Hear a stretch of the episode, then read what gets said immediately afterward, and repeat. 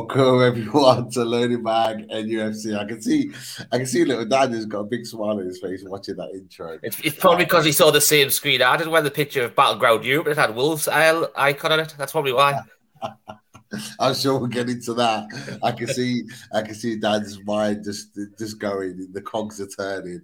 Uh, be interested to get his thoughts on, on, on all things Wolves and Battleground Europe actually. Um, that's for sure. But uh, welcome everyone. Away days is back, um, and look, uh, this is for me. Well, I say every week because they all are massive games, but this one is a huge game on Sunday. It really is uh, for me. Lots and lots of um, pressure and, and expectation around this uh, that have been jumped up by the fans over the last few days. But Richie, um, thanks for joining me as always. Uh, I want to get your thoughts on this. You know, how big of a game is this for you uh, um, against Wolves on Sunday?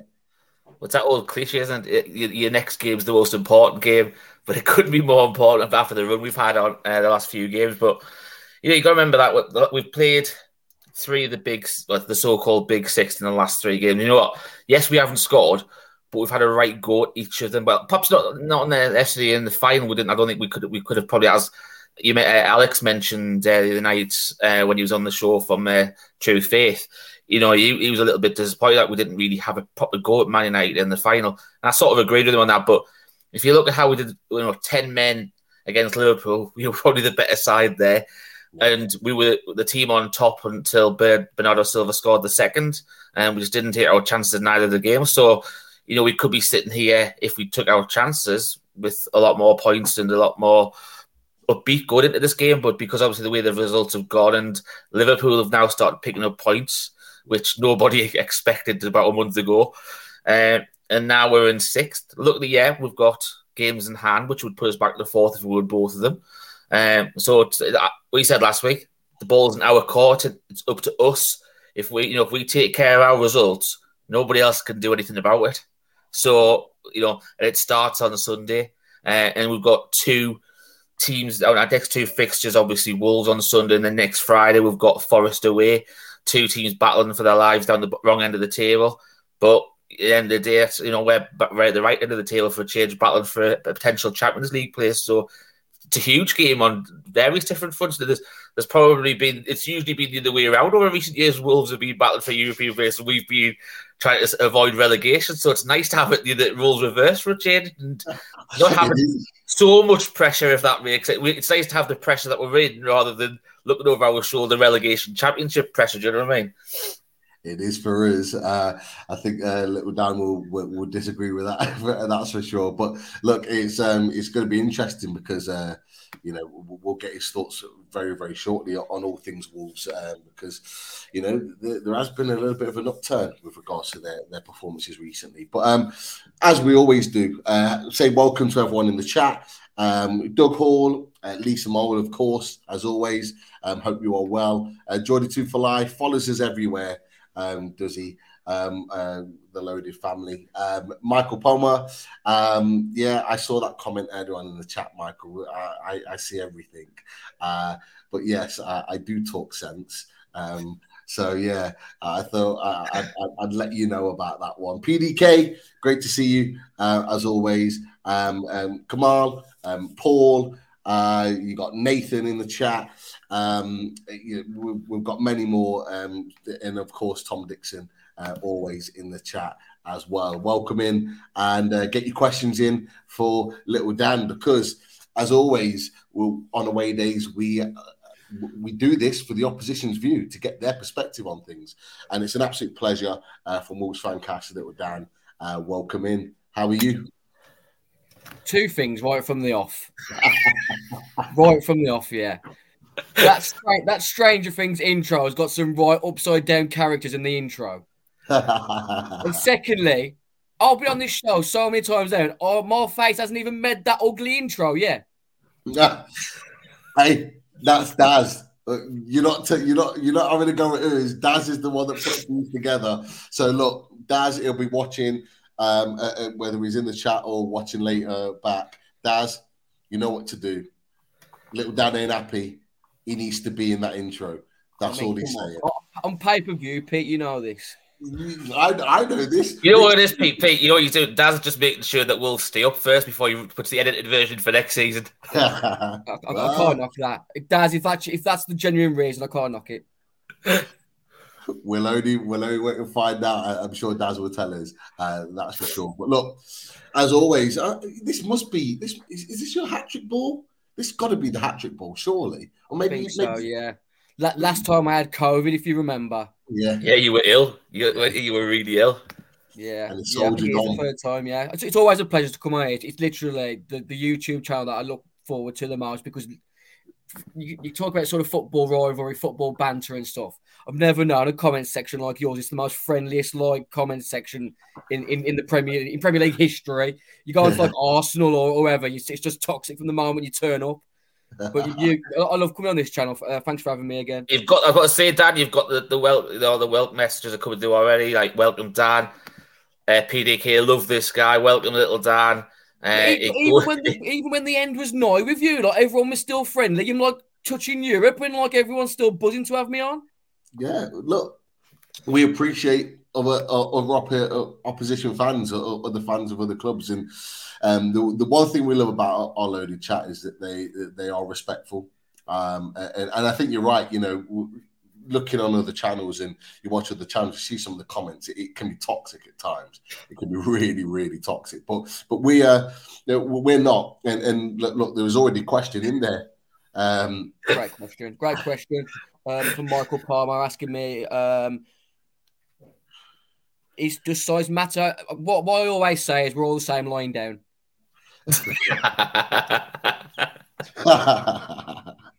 love it. Love it. I love it. Uh, what a way to start. Uh, Daz is in the chat. He is. He's here. Um, and uh, yeah, I'm sure he's picked up on your on your message about getting him in on the intro. So look, that Dazzle uh, at some point between now and the end of the season work his magic. I can see Lisa burrowing, burrowing away in the comments section as always. The mole. Yeah, literally, literally. I love it. But look, um, uh, of course, uh, you're on the show because we have a big game on Sunday. And look, for you guys, you know, the last time we spoke to you earlier on in the season, it wasn't it wasn't the best start for you guys, and it didn't get any better after our game. Obviously, it was it was one all at Molineux. Um, and at that point, you had a you had a little bit of a downturn, but this man's come in, and it seems to be going in the right direction. I mean, you look at the league; it's um, it's you know not where you would have wanted to have been, but where you were a number of weeks ago. It's certainly an improvement. So look, just just assess what Lopetegui's done for Wolves since he's come in, and, and assess where you are right now as a club going into the last 14 games of the season. Fundamentally he's just raised the standards to an appropriate level. There was sort of comments that were made earlier on in the in the summer transfer window of Wolves signing players without doing thorough medicals, which if I'm not, I'm not sure if you're aware, we, we signed a striker called Sasa Kalajdzic from Germany, who um, his ACL went on his debut. Apparently, his medical wasn't thoroughly carried out, and he'd, he'd already had one of these ACLs a year before. Um, Bruno Lage, if you go back before um, he joined Wolves, he had one good stint at Benfica where he, he won the league in his first season, then things collapsed. Before that, he was Carlos Carvalhal's assistant manager at Sheffield Wednesday in the Championship. He, he was clearly out of his depth. Um, for me, he wasn't really given a, a fair crack at it when he joined the club. He said, I need four players. He was given one. Um, but literally from this time last year, February onwards, we, we just collapsed under Bruno Lage and, and it took until literally December this year, uh, sorry, last year to to finally get back to the levels we expect of our Wolves team because you still look at our squad on paper, it's it's still a team that should be pushing top eight with the players that we've still got at our disposal. Yeah, definitely. And, and there are some, there are some uh, very very good players uh, in your team. Uh, that is for sure. And look, I wasn't going to come to it this early. Um, We're not but- getting Ruben Neves, Pete. You're not know. that team yet. You're not that team. look, I'm, I'm just, I'm just saying. Look, I'm just, just saying. We were linked with him in January. That's me shaking my fist at you. I, what I'm going to say, I'm going to, I'm going to uh, let people know uh, the story because obviously the news break broke in January, and one of the first things I thought was, oh, I wonder what little Dan will think about this. So I dropped you a message, and your message back to me wasn't the most polite, should I say? Um, well, you know, purely because you never even said hello, how are you at the start. It was just straight. We're coming to take your captain, the love of your life. How do you feel about it?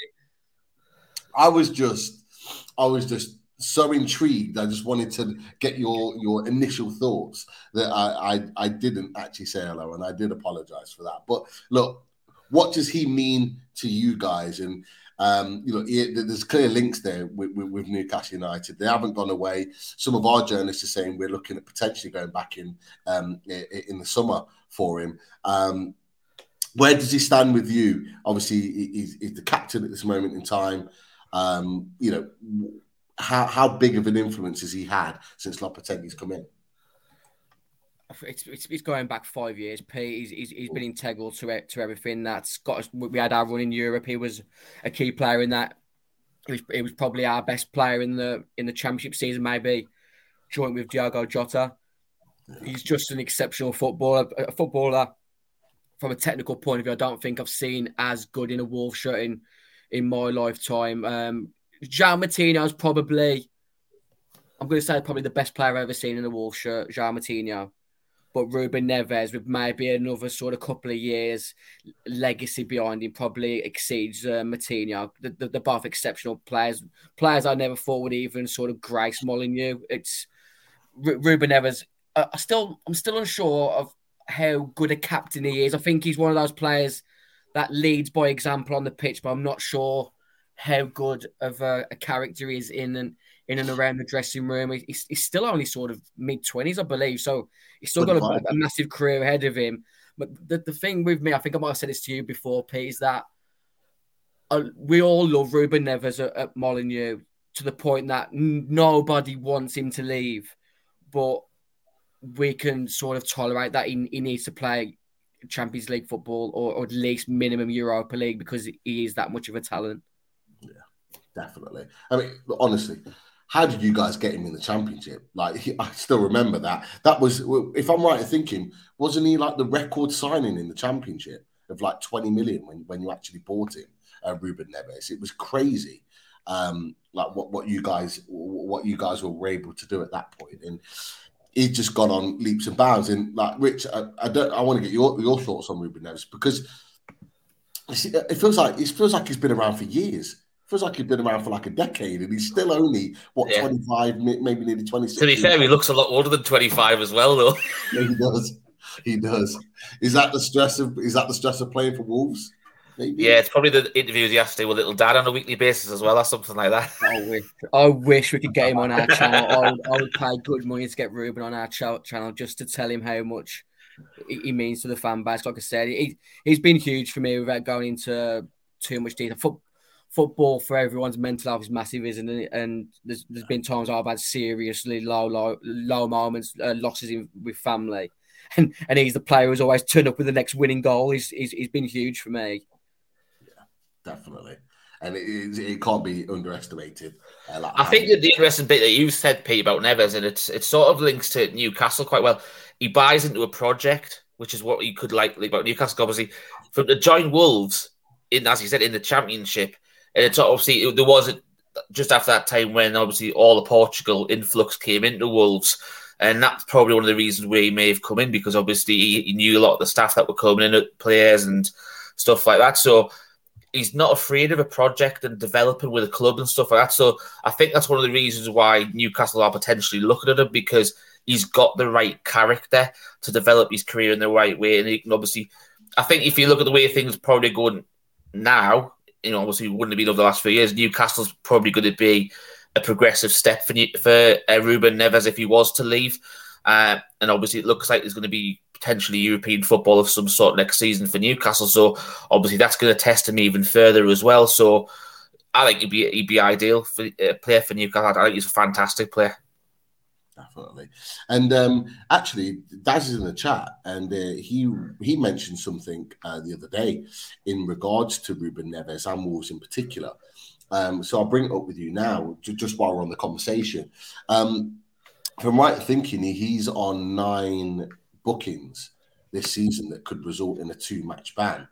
And uh, obviously, I think Daz had one of the questions. He actually put it in in the comments um, on the Loaded channel um, on Twitter today with regards to you know would would Wolves consider dropping him on Sunday in order to keep him available potentially for two other games. I think you've got I think you've got Forest and you've got um, uh, somebody Leeds, else. Leeds, Leeds, Leeds, at, Leeds at home next, then Forest away. Which, like you said, it's, it's, it's two huge games. But what Rich said earlier, like you, you, your next game's your most important. I don't think we can afford to be resting him. It's just one of them that we've got to just run the gauntlet. And to be honest, it's got to the point recently um, since we signed Mario Lemina, Ruben hasn't been as in, integral. I think we we can sort of adapt with without Ruben to a degree. Obviously, it'd be a massive, just like Bruno has been for you in the games that he's, he's missed for you this season.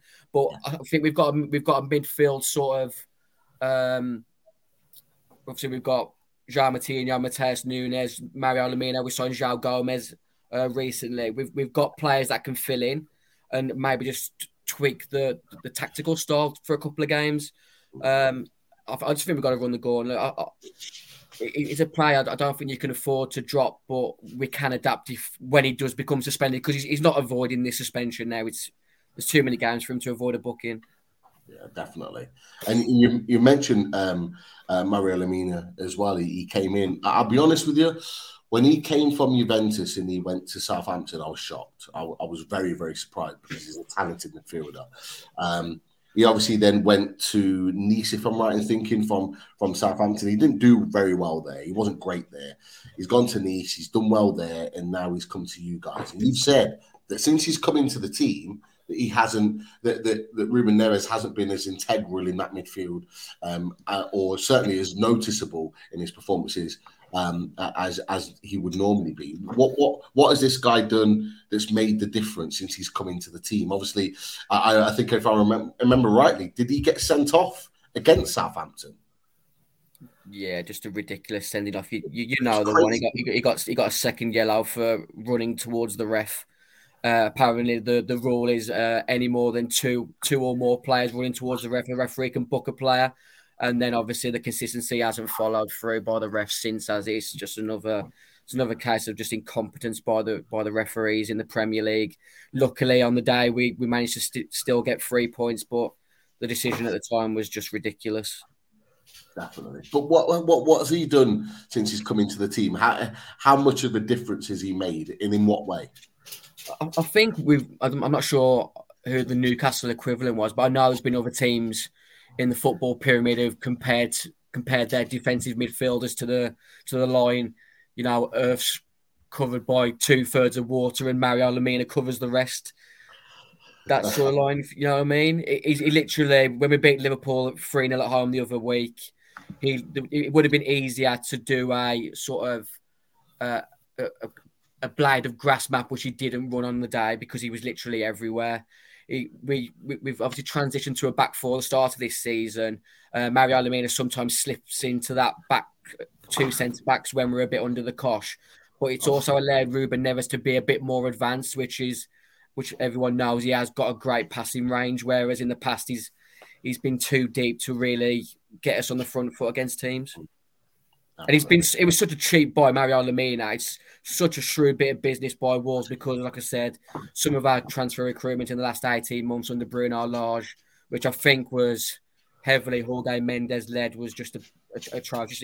We're moving away from Jorge Mendes now. It's it's it's it's really come to, come home to roost that he's he's supplied us with a few gems, but he's really supplied us with a few really bad eggs it has been a bit of a mixed bag with, with you guys. But um, Richie, just hearing hearing uh, Dan talk about Lemina, it almost I don't know if, if you agree with this. It almost make reminds me of, of Newcastle's perspective of like Joelinton in terms yeah. of how, how, he covers the ground and how he gets about, and and that almost just reminds me how disappointed I am that he's going to miss the game on Sunday because he Joelinton would be at is an absolutely massive miss. You know, from a Newcastle perspective, how are we going to combat that type of midfield when you've got Lemina um, covering every every blade of grass, and you've got Ruben Neves on the ball.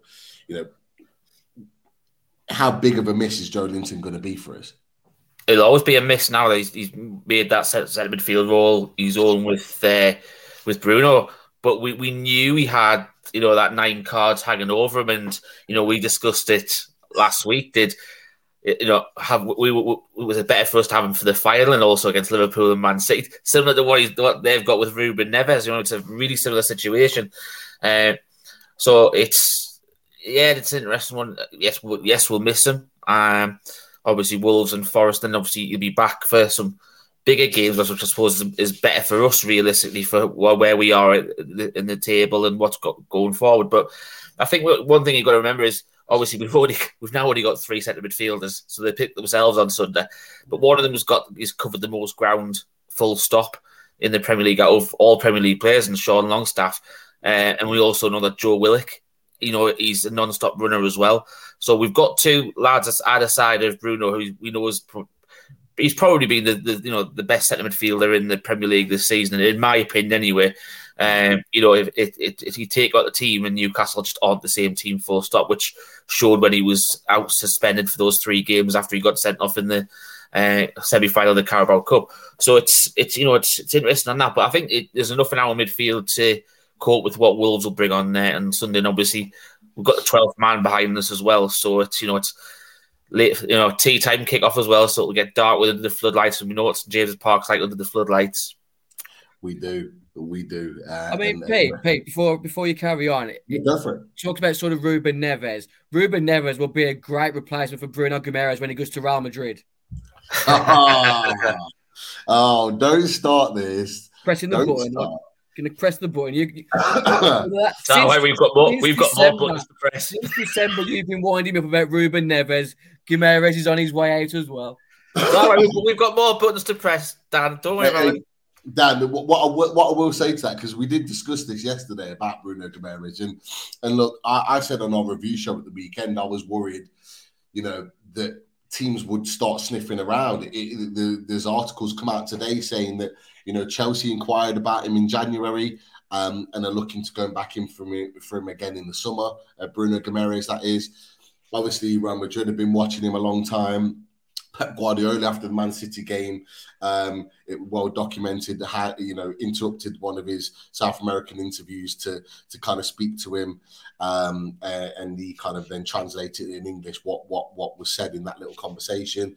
You know, there's lots of rumblings going on, and, and, and you're right to point the finger and say, you know, he could be off to Real Madrid, and, and look, in a number of years' time, that may well be the case. But what I will say to that is that um, from what I've heard in the last 24, 48 hours, I think there's probably more chance of Bruno Guimaraes signing an extension on his deal. To be fair, Pete, Luke Edwards did report today that he's uh, Newcastle are in talks about extending his contract. Mm.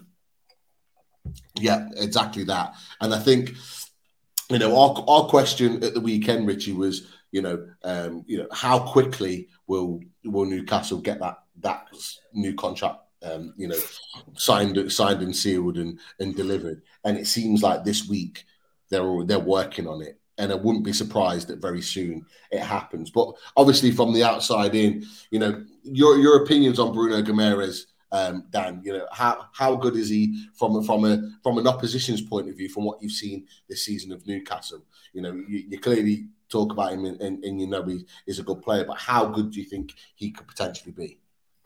I mean, he's been a great upgrade on Jonjo Shelvey, hasn't he? I mean, just, we're, we're, taking the piss sort of thing. It's, it's it's surely great for a Newcastle fan to to see your players being linked with Real Madrid compared to some of the players that you've had in in, in recent years that would, probably would have been linked to sort of I don't know Real Zaragoza on loan or something. Then Real Madrid. Um, he's talented. He's, he's got he's, he's, an all-round midfielder, isn't he? You look at his stats, the games that you've won with and without him. is he's, he's, he's clear. He's, he's massive to the way that you play. I'm not I'm not sure what his character like compared to sort of Ruben Neves. The, the reason why I don't think Ruben Neves will end up at Newcastle is I don't think he's he's money oriented. I, I, I do believe there will be a Champions League side that comes in for him in the summer. Um, I, I don't think Wolves will stand in his way this summer if a if a half decent bid comes in for him. I don't think it's going to take sort of 40, 50 million. I think we might get sort of 30, 35 million pound for Ruben Neves. Really? He's only got one year left on his contract. He, he, he was supposed to have left last summer. Yeah. He was in he was in tears um, in front of our main stand at the last home game last season because everyone was of the impression that he was leaving. Um, Barcelona have been heavily linked to him. Um, Man United have been linked to him for a while. Um, obviously, Newcastle have been linked to him. I think it all depends on whether you guys can can nick top four. I think if you nick top four, is it'd be a no brainer for him to join you guys if uh, you were to put an actual bid in. But um, I think I'm just going to fall short this year. I'm sorry.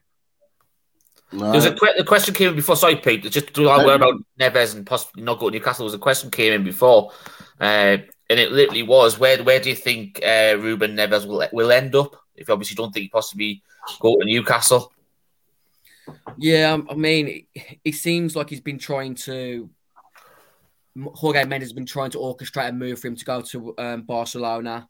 Um, apparently, sort of, is it Joan Laporta or whoever's sort of running Barcelona wants to bring Ruben Neves there, but Xavi's not overly keen on Ruben Neves. Apparently, he wants Illarramendi from. Uh, can't think Sociedad. Yeah, Sociedad. Yeah, I was going to say Real Zaragoza again, but yeah, Real Sociedad. Um, Zaragoza's yeah. on the green. Yeah, I mean, I mean, ideally for me, would just join someone outside the Premier League. It, obviously, I wasn't even joking, Pete. It would be heartbreaking to see him play for another team in the Premier League. Mm. Yeah, no, I, I know, I understand that, and to be fair, you know, it, we, we've had players that have moved in the past that I think, from a Newcastle perspective, that we found very difficult um, you know, playing for another team. Nine times out of ten, because the score bastards when they come yeah. back. exactly. Who are the examples of that, Pete? Uh, uh, well, for, for me, um, Andy Cole. Andy Cole was was the one. Um, me and my brother were in bits that day. I, I, didn't believe we would come back from school and, and heard the news, and I I was I was only I was a lot younger. Uh, my brother was older. He's, he, we were just both in bits, but I I just didn't did not believe it. And then to see him not only score goals in, the Man United shirt, but then the the goal that he scored on his first game against us at Old Trafford after like a few minutes, it was just like fuck, like it was, it was heartbreaking to see that um, and, and, interestingly, you talked about a Real Madrid Newcastle link. You know, I was also heartbroken when Jonathan Woodgate left us. Um, I always remember um, hearing the news that it had been confirmed. There was obviously rumbles going on, and and obviously Jonathan Woodgate. He was only with us a short period of time, but even up until recently, and I think Richie, you'll agree with this as well, because we've done our kind of like all time Newcastle 11s and whatever. And Jonathan Woodgate, even for the short period he was at the club, is probably one of the best centre backs that we've ever had at the club, even for that short period. He was outstanding for us. And I genuinely believe that with him, long term, without injuries, if he'd have stayed at Newcastle, I genuinely believe one, we'd have had more of a title tilt um, uh, um, uh, like further down the line, and equally, I, and I genuinely believe this, and people will shoot me down for it. I genuinely believe that Jonathan Woodgate was better than both Rio Ferdinand and John Terry um, as a centre back. I genuinely believe that, but we just I never, agree with Pete. We never got to see the quality that he had. He he he would he could play in this modern day football now. His ability on the ball was flawless. Um, his, you know, he he he was one of those in the Premier League that created being a ball playing centre back. Everyone talks about Rio Ferdinand being that guy. That's because he won multiple trophies, Premier Leagues, Champions League with Man United, and that everyone sees him as that ball playing centre back. But Jonathan Woodgate was the one that was broke out before him and and on a bigger scale. And I just think yeah, I, I, could talk all day about that, but that's just my. I think, I think the point you've got to, to sum that what your basis saying is Real Madrid never went after Ferdinand or John Terry. Mm. Yeah, uh, and and that's the thing, and and like, look, I I hope I hope Bruno Gomes doesn't go there, but it's like like Dan said to to have teams like that linked with your player shows how good a player that we've got, um, and we don't want to let those sort of players leave um, is kind of what, what, what, I'm getting at. But look, uh, like we, have kind of uh, gone off gone off off course there a little bit. But um, yeah, it, it's uh, you know Jonathan Woodgate, David Ginola, um, Andy Cole. Les yeah, Ferdinand, Les Ferdinand um, is another one. You know, you, you, could go on. I mean, he didn't go directly to another Premier League club, but Yohan Cabaye, when he came back and went to Palace, I'm like, really, Palace? You're going to, you're coming back to England to play play for Palace. Now, I'm saying that, and I know, Dan, that you have your disagreements with D on the back of that, so I'm not going to bring that up. But like, I, I, was, I was distraught at that because, you know, under any other ownership, we'd have brought him back after PSG. We'd have brought him back to Newcastle, and he could have played there. And he still talks about us in such a positive light now. Yo- Yohan Cabaye was a special midfielder. Wolves tried to sign him before Newcastle, and our chairman wouldn't pay the pay the money. I think he was linked to Yohan Cabaye and and Demba Ba, and that both of those guys ended up at Newcastle. That was Mick, Mick, Mick, McCarthy. Pretty much didn't really last much longer that that season because he never got backed. Yeah. There you go. It's weird, like how so many teams were linked with, with the same players, and it all kind of falls in in, in a certain direction. But but look, we, like we, we could we could go on about that uh, all day. The one thing I do want to talk to you about is is look it looks like there are a hell of a lot of teams in a relegation battle. You are, and I've not got the bottom of the league for a reason. Um, you are in 27 points, um, 13th place in the league. I would say maybe eight weeks ago, you were probably in a relegation battle. But do you believe now that you are not in a relegation battle with the with, with the work that you've done in previous weeks and some of the results that you've got? Most notably, the the fantastic win, and you helped us out, by the way. Thank you for that. Um, that late that late winner against uh, Tottenham last weekend. No, no chance. We're, we're only we're only six points off the bottom three, and like I said, we've got we're six points in front of Leeds, and in in three games time we've got Leeds. Oh, sorry, two games we've got Leeds, and then we've got Forest the weekend after. Um, ask me after that Forest away game on the first of April. I think we've, we've got twelve games left. I, I've personally think we need 12 points for the next 12 games to stay up. So I'd hope that there's there's three teams definitely below us that aren't going to get more than than that. Um, but no, we're still in a relegation battle. I, I, like the league. If, if he was offered me 13th now, I'd bite your hand off it because I just think Lopetegui in the summer, if he if he gets backed, who knows where we could end up next season. We could be similar to you guys, where he's bottom at Christmas, and hopefully we're pushing back. I, I want to be back on that Battleground Europe episode. look, look, um, it's in the works. It's in the works. Uh, Battleground Europe. Um, I'm more than happy to have you on. I'm sure many others are. Look, let's face it. If Lawless is going to come on, be coming on it, you can be coming on it as well. Little I, I, keep saying Lawless needs to be so needs to be on up a championship roundup because they're going down. I don't get him started on that. But look, we'll, we'll, we'll talk. We'll talk about Grand Europe. That's for sure. We'll try and uh, we'll try and work something out maybe over the uh, international break coming up in a, in a few weeks' time. But look, um, Richie, Little Dan doesn't think he's in a relegation battle. Or he does think he's in a relegation battle. Sorry, still. Do you think Wolves are in a relegation battle? I think mathematically they are because if you look at from 12th to 20th, I think there's six points splitting them. Uh, because there's so much, uh, so many points still available to play for, you have to really say that they are. Uh, I think Aston Villa up, you, you're probably realistically safe. You know, you seven point gap between those. You, you, look at Palace down. Palace aren't on a good run at the minute. Uh, Forest are hitting missy. Wolves, they've had a bit more of an upturn. Uh, they've got some favourable um, you know fixtures coming up after the Newcastle game as well against rivals around them. Which you know if, if they were to get six points off that, that puts them in thirty three points. You know after that you're looking at what twenty eight game, ten games to realistically get nine points, the 40, magic forty point mark. So you, you realistically, uh, you know, yes, they're, they're still in the battle now, but I would say that I think there's, there's there's a lot. There's definitely three worst teams down. I think you've got to look at Southampton, Bournemouth, uh, Everton are poor, Leeds, even West Ham. I think probably Forest as well. I think that there it's going to be three of those. I think Palace and Wolves will be safe. Um, you know, when you've got people like for Palace, you, have got obviously Zaha, you've got Olise, Eze, you've got you know game changes in there. I think they need to play the teams a bit more in those games. I think you know when you've got like Jordan Ayew and stuff wasting sitters and getting starts over some of the players. I haven't got a clue why he's he's playing. To be honest with you, and obviously Wolves have got quality players in their squad as well. So they're, they're, they're, they can be potential match winners. It only takes one bit of quality to, to win it. You know, with these relegation to, uh, games, we know how it is. You know, one it's not it's not about the performance; it's about the result at the end of it. If you win one 0 the one bit of quality, it's all that makes a difference. So Wolves have got that quality in the squad. You know, it could be a Neves free kick. Do you know I mean? You look, remember his goal against Newcastle in, in the uh, start of the season? It was a fantastic hit. Uh, you know what I mean? So it was it was a goal of two fantastic, uh, a game of two fantastic goals, should I say, uh, in that game as well. So you know, it's it's about quality, and, and, the Wolves have got that over the teams around them.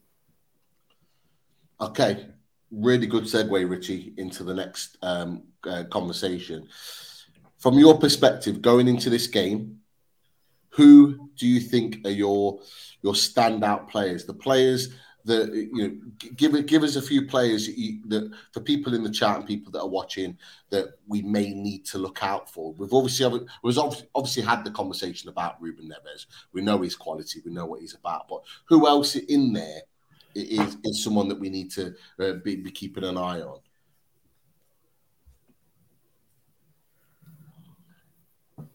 You're asking or me? No, I'm asking you. I was Rich. Sorry. no, no, no, no. I was asking you. um, to be honest, from, from your perspective, who, who, who, are your who are your players at Wolves that who, that we need to be watching out for on Sunday? Who who do we need to be keeping an eye out for? Based on the last game, Raul Jimenez.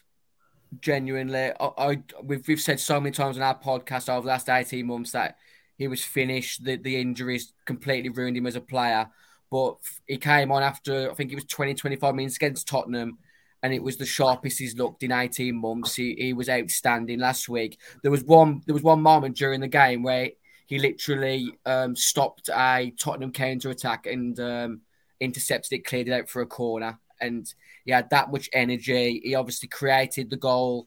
Um, he got his he had a nice little touch away from the defender, got his shot away. And we haven't seen this Jimenez in a, in a while. He was unlucky not to score with a header. I think if the pitch had been just slightly bit wetter, Fraser Forster wouldn't have got anywhere near it. Um, he looked he looked outstanding. Um, Raul Jimenez did last weekend. Um, Adama Traore looked sharp when he came on at half time. Matheus Nunes is an absolute baller, but we still haven't seen the best of him in a Wolf shirt yet. We're still waiting for that that standout game where he finally unveils himself to the Premier League because he's another player who, who we expect in the summer to to leave to join a, a better side. because He keeps on being linked to Liverpool, so he's definitely a player. But uh, like I said, we, we still haven't had that breakout game from him yet. Who, how much did you sign him for? I think it was around the 32 million pound mark over five years, with like obviously 32 plus um, plus add-ons. But from what we gather, this was a move where he was going to end up joining Liverpool for slightly more. We're, we're going to make a slight profit maybe in the summer on him.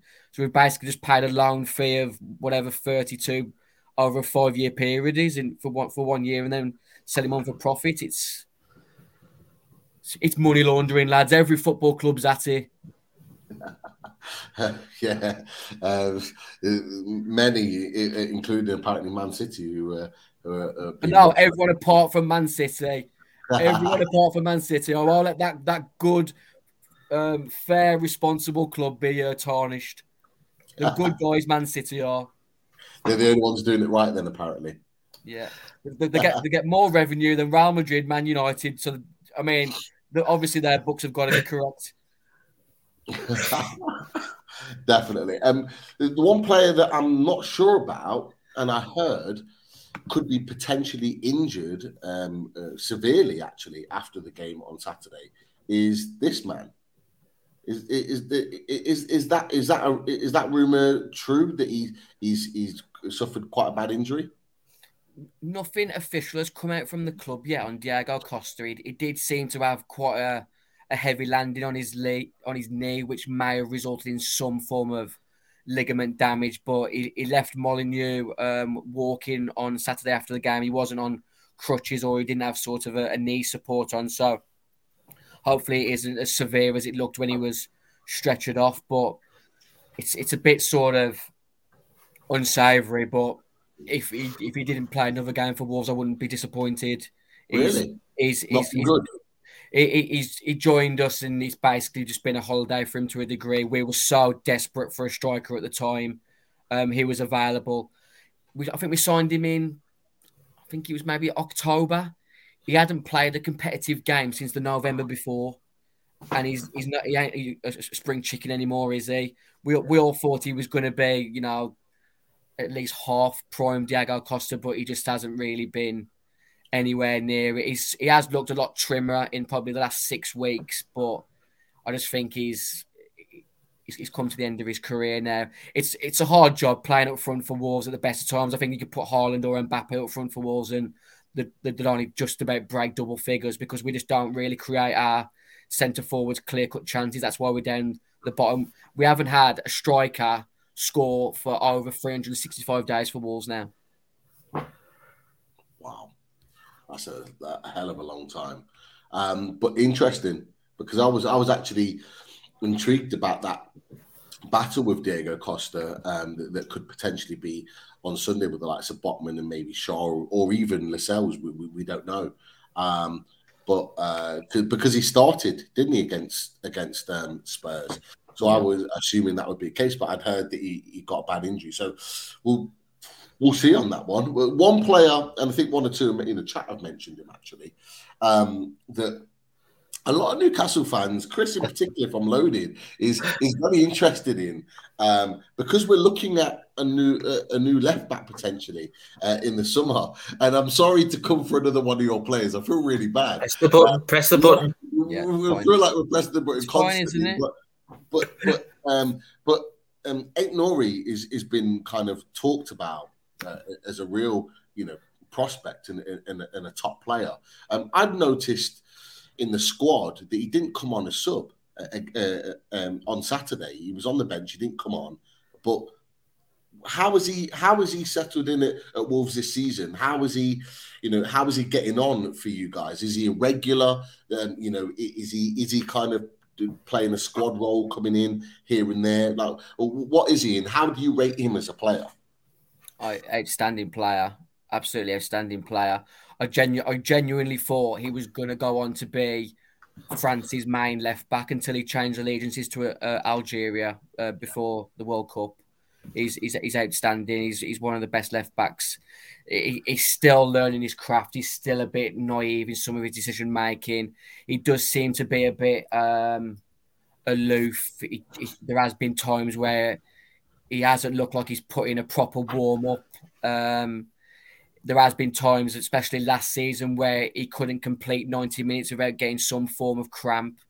He, he's still a bit, he, he's still a bit raw, but there's he, he's he has got a special talent.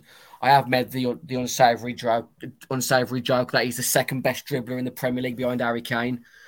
Um, he is. He's, he's such a he's such a talent. Pete. I, have I've never seen. I'm sorry, I've never seen He's a, he's a great dribbler. There, there's some instances where I've said you put him in a phone box with another fullback and he gets out of it. He's, he's that good at dribbling.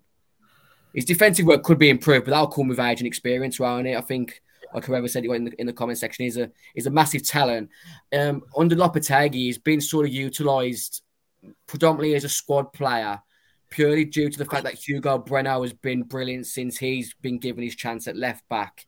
And um, in in certain games where we've gone into the game looking like we're going to be sort of limited on possession. He's been using Aït-Nouri as a, a, left winger, which has benefited Aït-Nouri quite well to a degree. Um, another player that Wolves will make very good profit on when the day does come to leave. It's just who he ends up leaving for.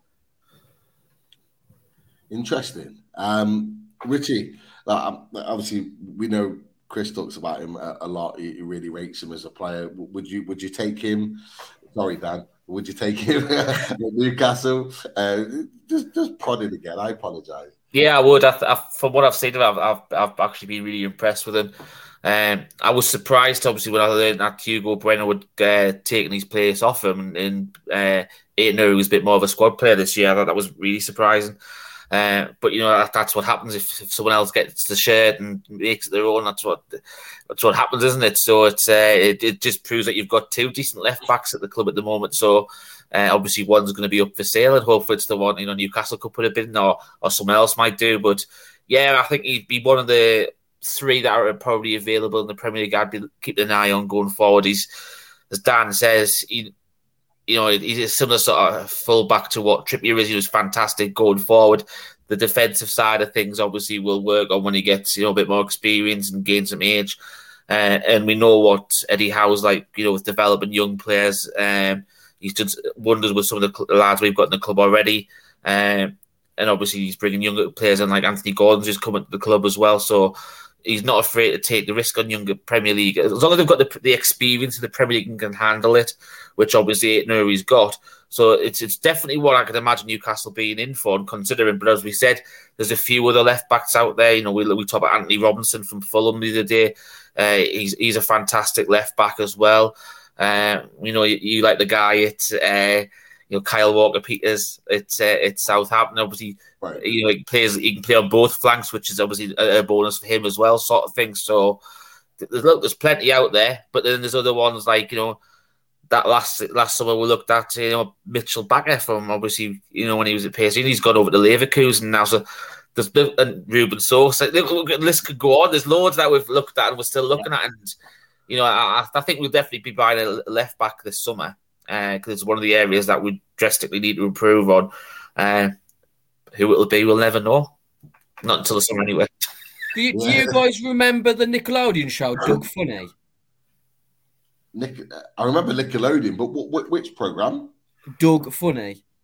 Doug Funnie. No, get, get yourself on Google, search Doug Funnie. He looks like Matt Targett. That's the most random like spot of a channel to a player I've ever seen. Doug Funnie up on your phones. He basically the only reason he looks like Matt Targett is because Matt Targett has just got the tiniest pupils, the, t- the tiniest like just facial features and a big head. Doug, Doug Funnie. Yeah. Hold on a second. That's fa- fantastic live t- uh, podcast, this isn't it? is it? Hold on a second. Is it this guy? That's that's Matt Targett.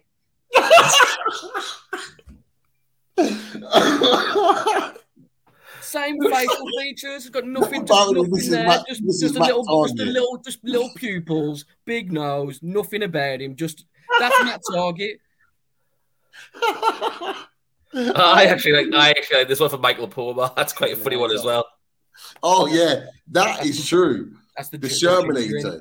Michael is absolutely. You know what? To be fair, there, there is likeness with Doug. Uh, with I do, I do remember Doug. I didn't remember him as Doug Funnie, but I remember him as uh, Doug. Yeah, I remember him as Doug.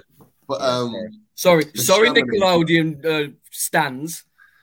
Uh, I was a Kenan and Kel fan. I've got to be honest. Um, lo- loved, yeah, loved a bit of Kenan and Kel, but uh, but no, um, the Shermanator. What a great shout! Uh, what are your best like like for likes? Wolves and Newcastle players uh, with um, characters, actors, whoever. Uh, those two, Doug and the Shermanator, were two that I was not expecting to be saying on away days tonight. Uh, that's for sure. But uh, get your bests in uh, if you can think of them.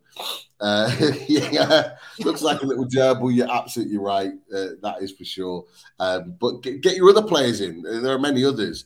Um, uh, yeah, what's his name? Flipping John John Joe He looks like flipping Voldemort, doesn't he? Yeah, yeah, that was it. He was known. He was known as as yeah. Voldemort, and he played the part. To be fair, he he, he embraced that uh, a lot. So fair play to him. But uh, look, I just want to say um, over 100 watching um, tonight. Thank you very, very much for supporting the channel uh, and supporting the show. Click that like button.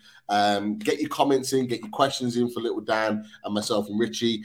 Um, and of course, click that subscribe button. We've had you know over 30 subscribers over the last few days. So thank you all for subscribing to Loaded Mag NUFC and, and, and come and join um, the family where we're going to be talking all things Newcastle and Wolves certainly tonight.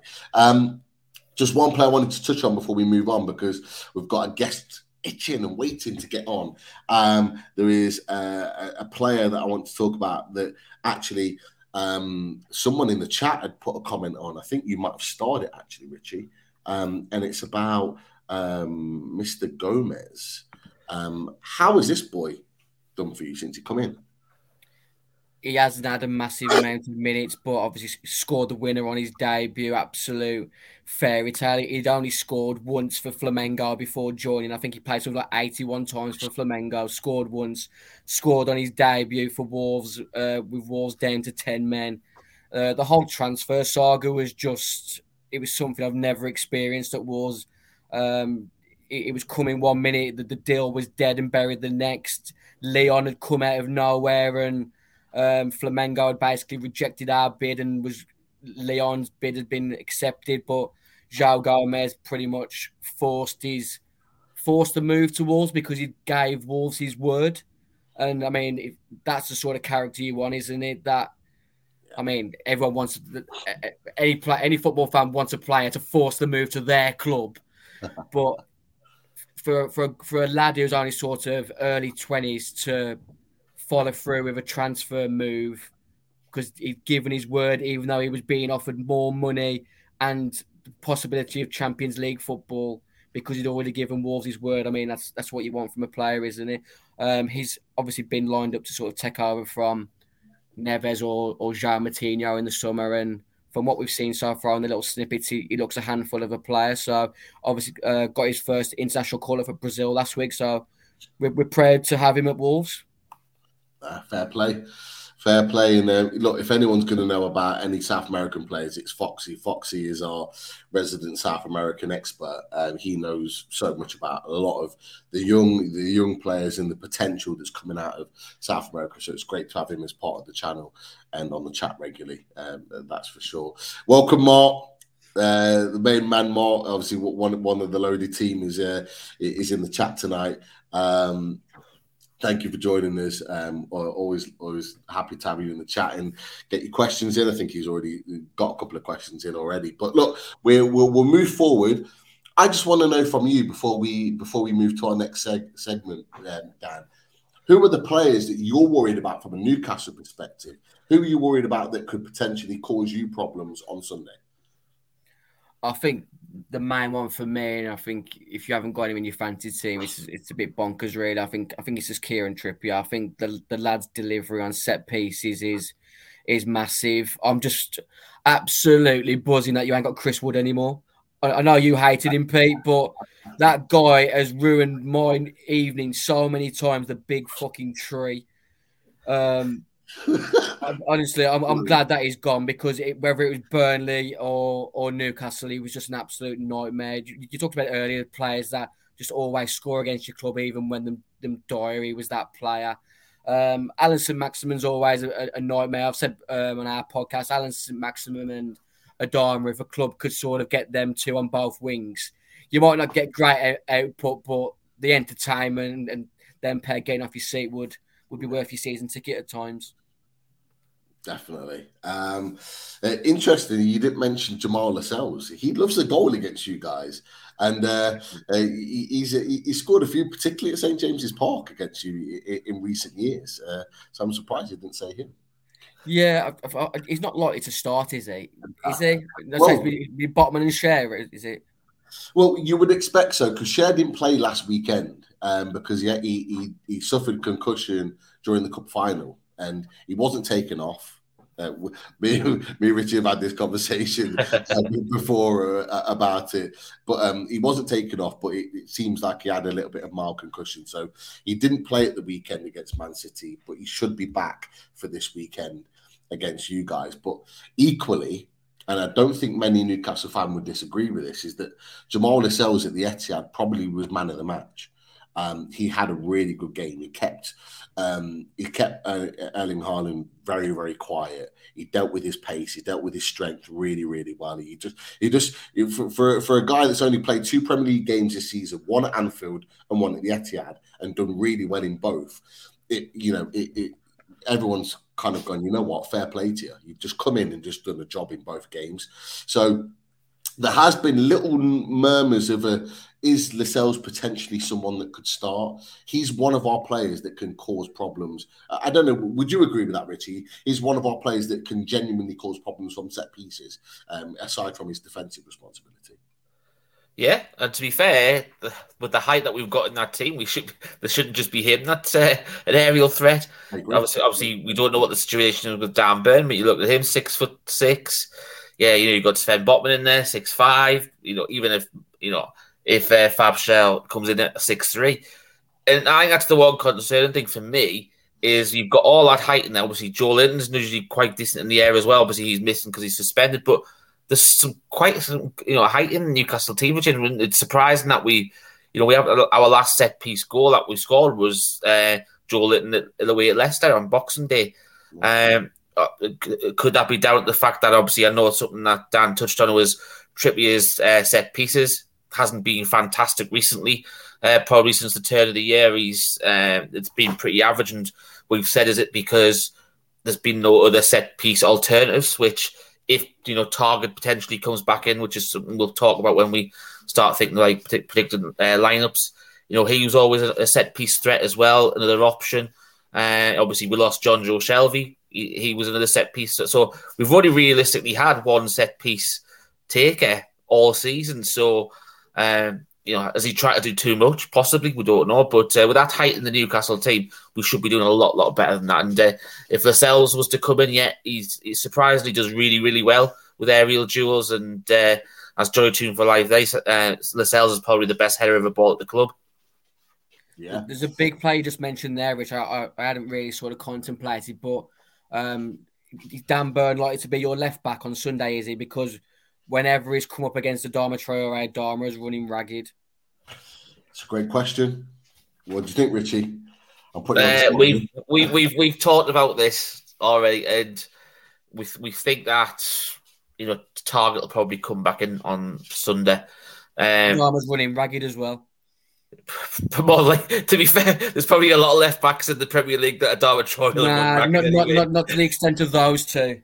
Genuinely when when Matt, when Matt Targett was at Villa, Matt Targett ended up having to get substituted because he knew he was getting run ragged. Uh, same with Dan Burn at Brighton. Dan Burn should have got sent off for Brighton the one game because he kept on just hacking away at Adama, couldn't get anywhere near him. So that's going to be a big um, duel on Sunday.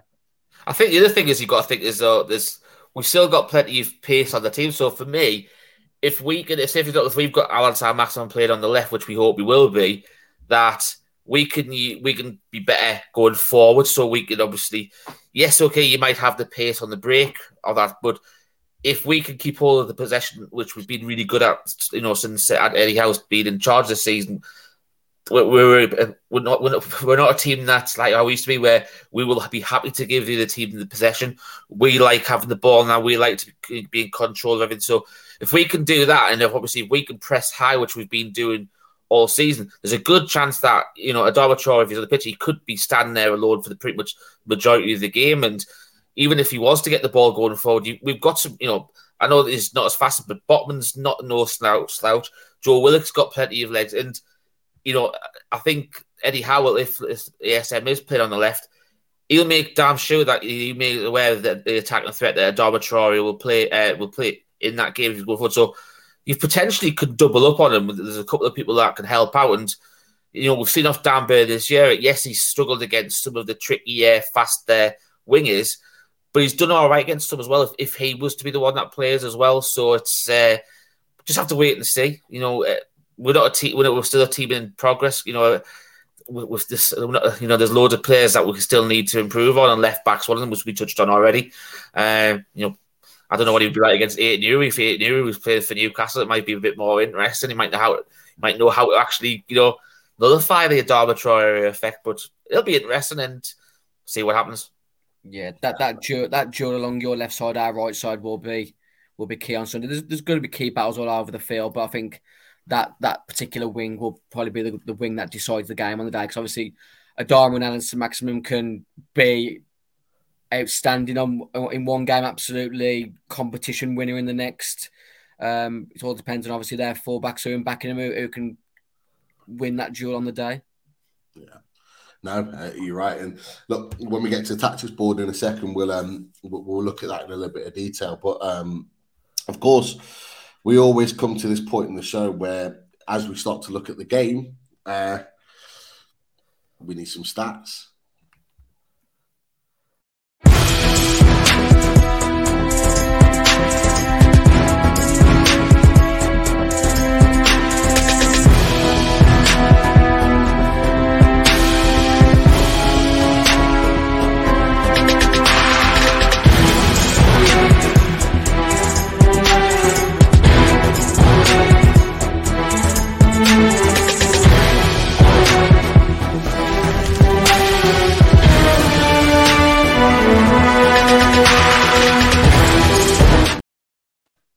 Evening, lads. Like magic he appears. How you doing, Double O Stato, Keith? Um, Yeah, fence sitter. You've got many a name at the moment, but it's an absolute pleasure to have you on. Of course, Loaded Mag away days. Um, how are things with you, and what have you got for us this week? Yeah, yeah, everything's okay. Thank you very much, Michael Pomar. I think I might get that out. Um, it's uh, you know, we're, we're suffering probably the last of the winter, so I think I'll get that oversized hoodie out. It might keep us warm a bit, but uh, yep, um, I'm looking forward to Newcastle's game at the weekend, and I just want to see a change in form. So I've got a load of stats here for you, some head-to-heads, some stats on the players and the managers, and some general stats. Um, get ready to strap in uh, with this uh, because it'll be the usual up and down here, but I'll try and finish on a high for you. But surprisingly, the all-time um, record here for Newcastle. Uh, I've got a bit of a surprise here 104 games with Wolves, and Wolves have got a slightly better record here 42 wins for Wolves um, compared to 33 wins for Newcastle and 29 draws. Slight advantage there to Wolves. Um, in the Premier League, Newcastle have only won three of 15 Premier League games against Wolves, three wins, 10 draws, and two defeats. It's the most drawn fixture, really, out of the, the lot, really, for Newcastle in terms of percentages. Um, Newcastle have got a slightly better goal scoring record in this fixture in the Premier League 20 goals compared to Wolves is 17. And Newcastle have got a slightly better defensive record. They've managed a clean sheet compared to uh, Wolves, who haven't managed any clean sheets in this fixture. Um, Jamal Lascelles, you've touched on there earlier, Pete. Um, uh, two goals for Newcastle against in seven fixtures that uh, Newcastle have played Wolves in recent times. So he does like a goal, Jamal Lascelles, in this fixture. Uh, Callum Wilson, though, on the other hand, um, I know it's been spoken about a lot about his form since the World Cup and since coming back from Christmas.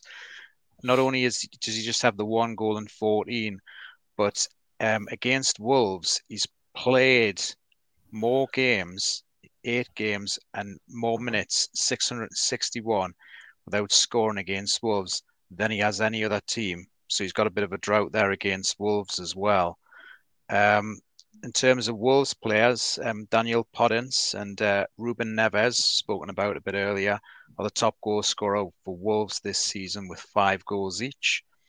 Um, and um, Wolves' Raul Jimenez, as well spoken about earlier, he's been involved in three goals in his past three Premier League games against Newcastle, a goal and two assists. Um, but Jimenez, he hasn't scored a Premier League goal in 19 games in over a year.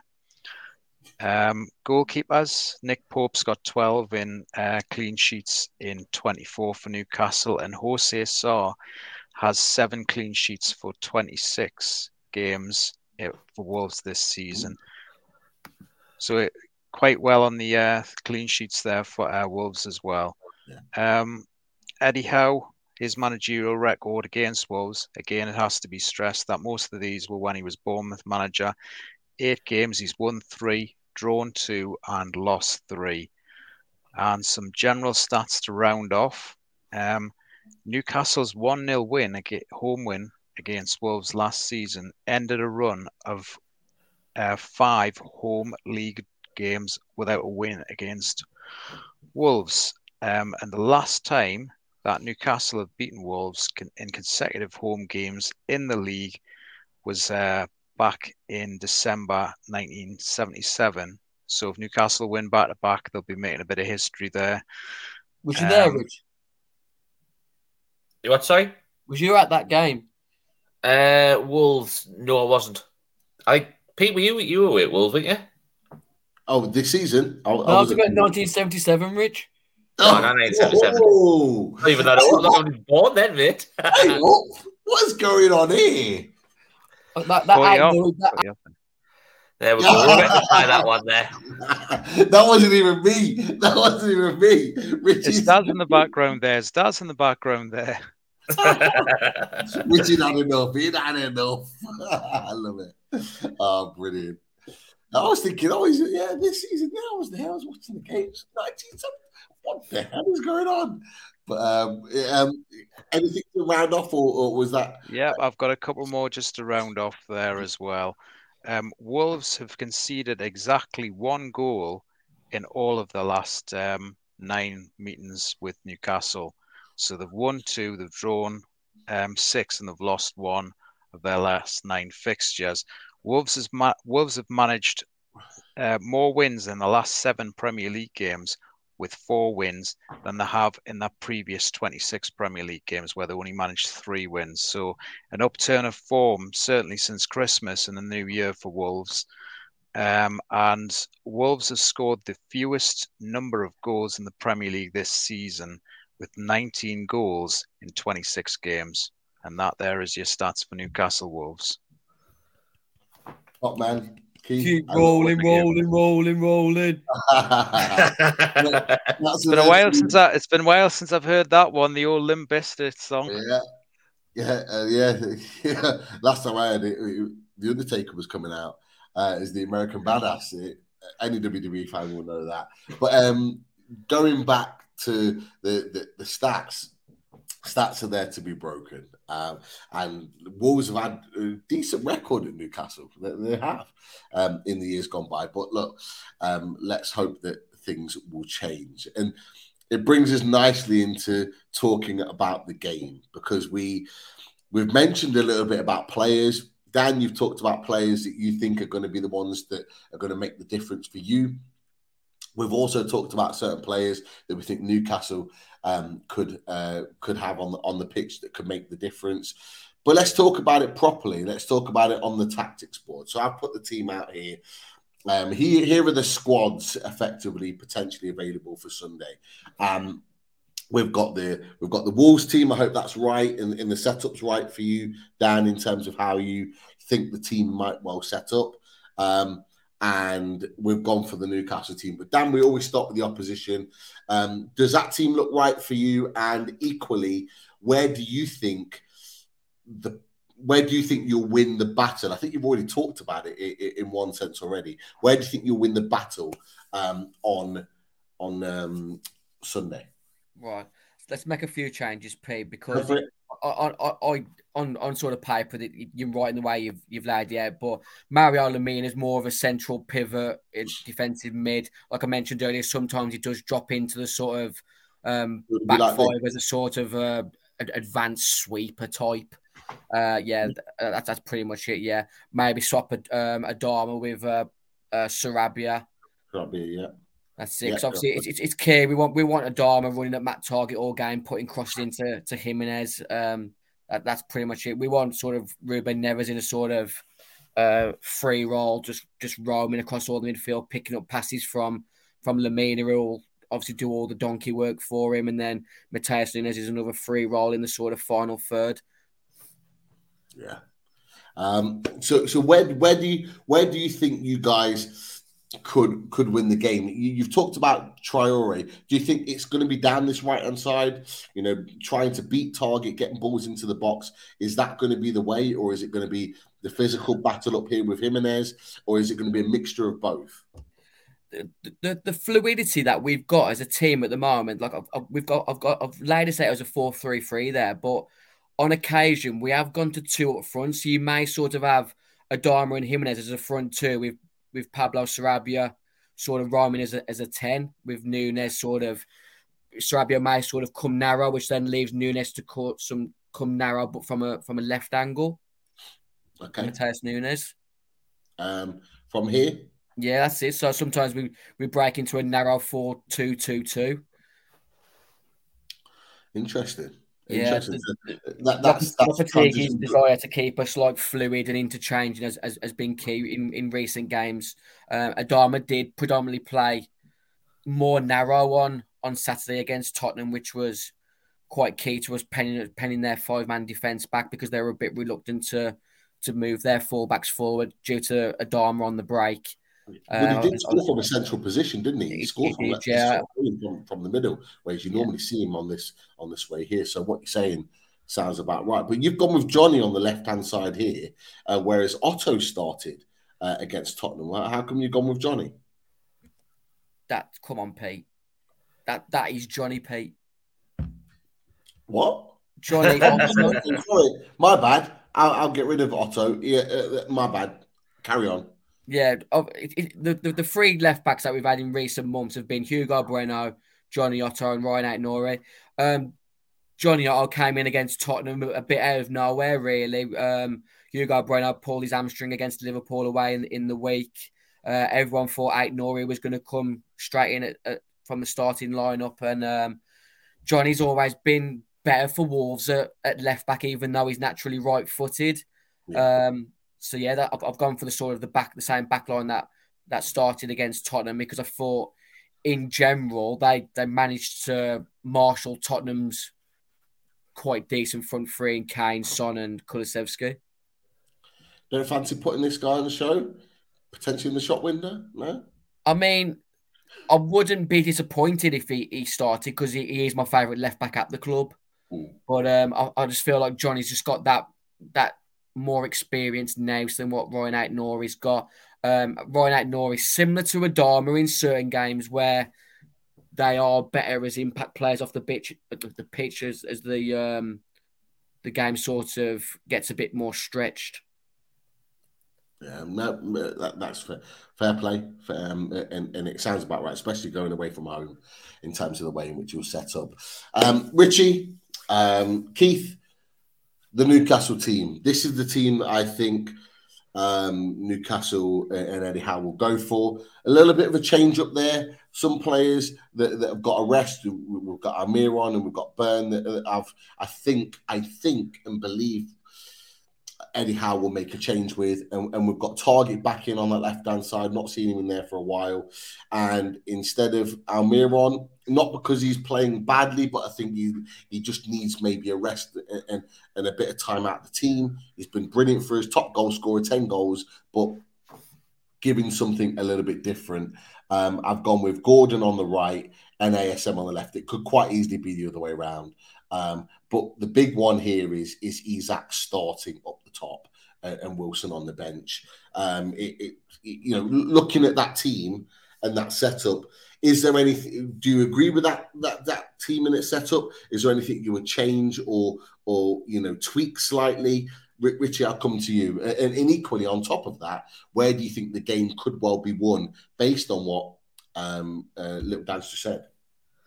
Uh, yes, I, I, I think we've discussed this earlier in the week when we, we did the review show for Man City, and I think we pretty much basically said the same players would be out there. I think we we we, we might have changed ASM and Gordon around a little bit, but to be fair, that's something that they potentially could do in the game anyway. They could switch flanks and you know. Uh, I could uh, the pay. I'm just thinking the pace. If say if, if Johnny is at left back, yes, it's a similar sort of side of what Dan was saying about Traore against Targett. I think that would be you know a good matchup for Newcastle if yes. But the good thing about putting Gordon on left as well is he could also his defensive side could also help Targett or whoever's at left back with Traore as well. So yeah. there's you know there's, there's different things to look at, but I, I agree. I think that's the same, that's the right personnel. Uh, I would be going for Isak up front over Wilson. Uh, Wilson looks like uh, he obviously needs a rest. We've discussed that in depth over the last few weeks. Uh, Miggy, you know, he's ran, ran his heart out all season, had a fantastic season, best season in a, in a Newcastle shirt. Uh, it's just, I, I, don't know if it's either, either people are becoming too predictable about what he's going to try and do because obviously we comment on a week in, week out. You know, you, will not get to the byline because he hasn't got a right foot. So he will cut, come, like, cut back inside or he'll try and lay the ball out towards Trippier and uh, you know for hopefully for Trippier to put a ball in. But uh, it's an interesting one. I think the only you know I would make that change. You've made that change. Obviously, I don't know whether Keith will, but the interesting thing is though, when we know that Eddie Howe's always loyal to his players, this is the way because we're already having to make one change because Joelinton's out.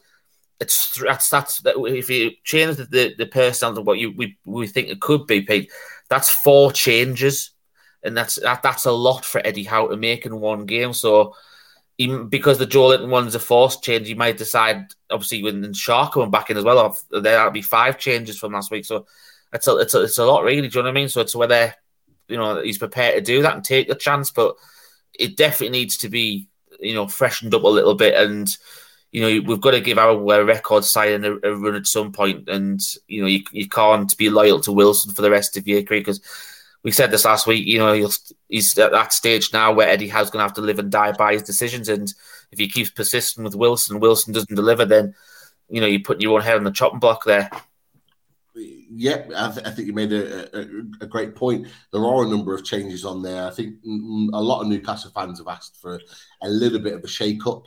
Uh, but if there aren't going to be as many changes as what we've seen on the screen now, where would you revert back to type then? So, for example, you know, we've put in we've put in Targett for Burn. We've made the natural change because Joelinton's out. We've put Willock in.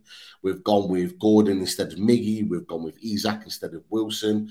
Um, forget the Schär because the Schär may, may well be the natural change uh, because he, he is a starting centre back. But from those other changes, if if you think that, and, and I, am inclined to agree with you, and I, am I'm sure a lot of others will, that, that Eddie Howe will, will, will stick in, in a sense to the majority of his players staying in the team, who do you think he'll stick with out of those changes that I've already made on the on the screen? Uh, I think he may stick with Miggy still. Uh, who, do you, who do you think from in I think, he, I think you know, it would not surprise me if he starts with the same front three that played against Man City. It wouldn't surprise me one bit. Miggy's got the best stats only... of the season. Miggy's got the best in front of goal, really, hasn't he, in terms of goals per game ratio? So think I think I think how I think I would more likely to stick with him. He's got the most confidence in if he was going to make the change. But with this one, it's it's a difficult one because, as Dan rightly said earlier, ASM's had real success against Wolves in the past. He's he's had a lot of success, including the goal in the last game, um, way back in August he's given them some problems. Do you do you go with that? Do you remember that if you how and think right, we'll change it up and we'll include ASM in and we'll give Miggy a rest? I just feel that Howe doesn't generally t- tend to change his lineups that much. No. He tends to go with go with form. He, he, he goes with trust. He entrusts the players a lot. So four changes quite a lot, I would think, for how from one game to the next. No, uh, you're absolutely right because he's not he's not done this in, in any other part of the season. So it, it, would it would be it would be standard procedure to to stay. I think one or two would put in the chat to stay loyal to his players.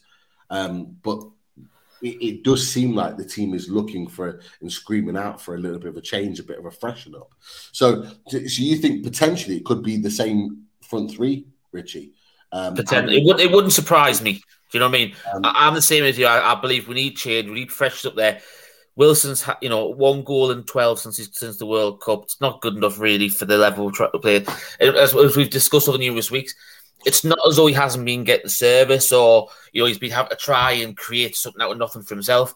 He's he's missed what four or five gilt edge chances for you know. And I've got to say, it's an England centre forward. He's not just a Newcastle number nine. He's an England centre forward the, the goals that he's missed, so the chances he's missed, you know, there should be bread and butter to you know a striker of his caliber really, and you know he might be going through a rough patch. We, For all we know, he, there could be something going off, you know, off off field that we don't know about. Mm. Uh, you know, for all we know, he could be stressing over that bathroom or kitchen he's buying. For all we know, uh, uh, but uh, no, it, it's it's one of those. It, it's it's difficult, but you know, it, all it takes one goal to turn it around. You know what I mean? And if with St James Park behind him, he'll either do one or two things if he was to start. They'll either get behind him as a blinder, or he has an absolute, you know, he, he's the pressure that he's under at the minute. It continues, and obviously, then the crowd unfortunately would get behind him and be called for Isak to come on. No, uh, it, it, it's all really, really good points from, from, what you've mentioned, Richie, and from what uh, Keith's mentioned as well. There's a lot of really good talking points in there, and, and, and a lot of people wouldn't probably be surprised. They'd be maybe frustrated, but, but wouldn't be surprised with that. But for me, Isak has to start. But equally, equally, I want to ask Dan before we move on. Dan, who would you rather like, who do you think is the best option for Newcastle? And uh, I know you, uh, as a Wolves fan, it's difficult to say that, but who do you, who would you rather see starting for Newcastle, either Isak or Wilson? I mean, pu- purely based on Stato's stats, you want you want Wilson in, don't you? Like I say, one goal in the last twelve. Um, Isak's now Carl Cort, is he? Let's be fair. No, definitely not. um, I, ASM's the is, has always been a nightmare uh, against Wolves. He's he has defenders like having spaghetti legs at times. He's is an absolute nightmare. I'm, not sure what your opinion was. I only caught probably sort of sixty minutes um, of sporadically between of your game over uh, Man City, and I thought Anthony Gordon was was really disappointing. There was a few times where he should have been considering to try and run at Kyle Walker, and he, he, he, he played it safe and ended up going backwards in in areas where, as a winger, you want him running at a fullback. I know Kyle Walker's a fantastic fullback and he's got bundles of pace, but for a winger that you've just spent that amount of money on, you want him to at least have an attempt, don't you? Great points. Uh, uh, uh interesting perspective from from the outside looking in. Boys, what do you think about that? Uh, with regards to Gordon's performance against Man City. Go on, Keith. I'll let you go with this one, mate. Yeah, he's just um, you're you're quite right there. What you're saying, little Dan, you're expecting a bit more, really. Um, he's still finding his way, isn't he? Um, yeah. Certainly missed the cup final. Really, it's he's only had a handful of games yet for Newcastle, so he's just finding his way into the team, finding his identity in the team. I think really you've got to give him I don't know, maybe he's a dozen games or so before you make a good assessment on him. Um, and you've got to hope that obviously he'll get his chance here, he'll get a start here, and maybe get on a run in the next few games. Really, um, hopefully it changes things for Newcastle. Really, uh, certainly the the top half of the pitch, they need the changes really for the better. Get more I, I, don't, I don't want to shoot myself in the foot here, but I didn't particularly rate Anthony Gordon when he was at Everton. I thought yeah. he looked good in a bad side. So I mean, I hope that doesn't come back to shoot me in the foot. But that's my, my, my opinion. I think if I, if I'm Eddie I wouldn't even be contemplating starting Gordon over ASM. So there you go, lad. Money on uh, Gordon first goal scorer on Sunday. And goal yeah, that's it. And Callum Wilson, to get, Callum Wilson to get the second because he's never scored against Wolves. Oh, I didn't know that. Oh, did did did, did, did you mention that? Um, uh, mentioned mentioned obviously about the run there of, yeah. of about eight games certainly, and he has a little bonus for little Dan as well. And I was disappointed that in some way, not for the goals output, but obviously because he offered something else, that Chris Woods left Newcastle to go to Nottingham Forest. There, he had eight. He scored six goals against um, Wolves in 16 games, and he also had three assists. Felt like goal 60 assists. goals in six games. Yeah, he and last obviously one of those included the penalty against Wolves in the one 0 win uh, at St James's last season for Newcastle. So um, Little Dan was pleased, obviously, that he left Newcastle before we play the return at St James's. It's all right. We've got Forest in a couple of weeks. Ah, that'll be interesting. Very interesting. And look, the games are coming thick and fast. That's for sure. But look, it's going to be really interesting, actually. Uh, some of these matchups on the pitch on, on, on Sunday and how they come to fruition. Um, particularly looking at Adama Traore, um, looking at how Nunes maybe fits into things. Uh, you know, Lemina, you've talked about him really positively. So, from a Newcastle perspective, it'd be interesting to see how these players um, play. And Semedo is very attacking right back, but can he can he deal with the attacking threat that we give the other side of things? Um, I think at times um, he can be erratic. I don't know if you would agree with that, Dan, with, with his defending, um. Um, but he can give you a lot going forward. He does. He does get forward and tries to get ball, balls into the box. So, from from from a Wolves perspective, there's there's a number of players that we're looking at quite closely. But look, Richie, Keith, we will be looking from a Newcastle perspective. We'll be looking for a reaction more than anything um, from players, and really looking to step up and and take us to three points. So um, let's see, let's see how it all kind of unfolds. But before we get to predictions, I think there's a few questions in the in the chat for for Dan really um, uh, on on a number of different things, a number of things Wolves related and just general um, with regards to football. Five foot three, yeah. six inches, bald. you missed your vocation, you little Donna. You really... Part-time midget porn actor.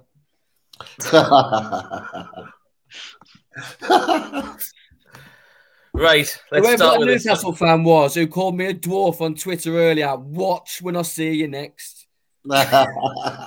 you know what? I, I, to be fair, at the beginning of the show, I saw a Nathan in the chat, and I weren't, I, I, wasn't sure if it was the same person. I really wasn't, but uh, could could I be think wrong. I think I know Nathan, and I'll tell Nathan right now. I'll run away from bigger blokes than him. well, if you know him, that's fair enough. That's fair enough. So he's clearly he's clearly trying to trying to get you on the wind up. Right, we'll start with this one. It's not about the game today, but uh, the weekend, but of Joy Two for Life. He wants to know, Dan, if West Brom and Derby get promoted, will they be your biggest rivals, or will you still hate D in Crystal Palace? Oh, my hatred for West Brom doesn't even come. It's not even hatred for Crystal Palace. I just D's just an easy target because Crystal Palace literally are a nothing club, aren't they? People think I'm literally just like trying to banter him unnecessarily. Palace are one of the most pointless clubs in Premier League history. If you go onto their Wikipedia page and look at honours, the first thing, which is supposed to be one of the main things that your club has won, the first thing in Crystal Palace's honours on their Wikipedia page is a third place finish in the top flight. They've won nothing. They've played two games so in the UEFA Intertoto Cup, which they lost to a Turkey side that no one. It's, it's not flipping Galatasaray. It's not Besiktas. It ain't Antalyaspor. It, it's a it's a team I've never even heard of, and they lost to them. All they've ever won in their history is the Zenith Data Systems Trophy. They're a joke club, and that's why I always banter D because for the last three months, Wolves have been absolutely awful. We've been bottom of the league, and if there's a team that you have to pick to bully, it's Crystal Palace because they're a joke. It could have all been so different. That 1990 FA Cup final, moments in history with uh, Man United 3 3 draw. Um, if Palace had come through that and United hadn't won that FA Cup, history might have been completely different there. Fergie but what a day for Palace now getting to Wembley and winning nothing again.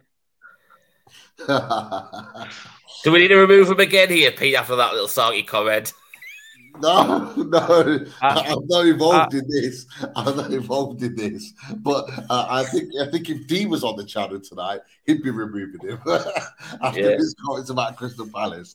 but genuinely, sure. I absolutely despise West Brom. Uh, Burnley, I think it's between Sheffield United and Middlesbrough, isn't it, for the second promotion place?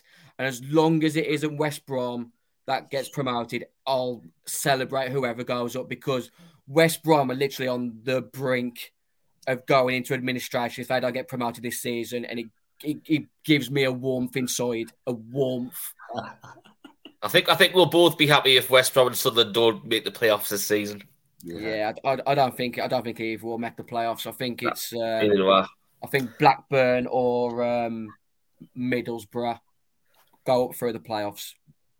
Okay. Right. Alan Thompson, uh, he's got a question for you, Dan. Uh, where do you expect Wolves to finish this season? And are you expecting better next season if you stay up? Is that the Alan Thompson used to play for Newcastle and Bolton? Could well be. bring him, bring him in. Bring him in. He watches the channel regularly. Him and uh, John Beresford, the, the watch it at home in the loft. Um, this Alan Thompson is even better. He's a legend. Uh, I, I think sort of 13th or 14th will finish this season, and then um, next season, I, I, really don't know. It all depends on on how much the, the club are willing to back this manager because I think he's a, a special manager. You see the sort of the turnaround that we've had. I think Keith mentioned it earlier. Sort of, we've won something like four in the last seven, which was more than we won before the before Christmas. It's been a massive turnaround. He's brought, he's raised the standards. We were in the I think we, we we were in in the relegation zone, and we were still able to um, get Matheus Cunha from Atletico Madrid to join us. That's that's the pull of the manager. My, my big thing for me, which I'm still hoping, is that maybe Ruben Neves will stay for another season and just run his contract down because Julian Lopetegui was the coach at Porto who gave Ruben Neves his debut and made him captain for Porto in the Champions League to make him the youngest Champions League captain in history. So there, there is a bond there from coach to player. All right, interesting. Links at this question from Michael Palmer again, and he's just turned on as he goes to the summer, providing he's still. Is this going to be a big summer coming up for Wolves? Do you expect a big overhaul or just tweaks to the squad to fit the style of Lopetegui? Obviously, there's links with players. You know, obviously, sorry to bring it up again, but you've got Neves links, Aït-Nouri possibilities of moving on, but also the fact that you've got, you know, you've been struggling to score goals. So you know, are you expecting to, you know, from three to be brought in and changed around and stuff? What, what do you think the summer plans will be if you stay up?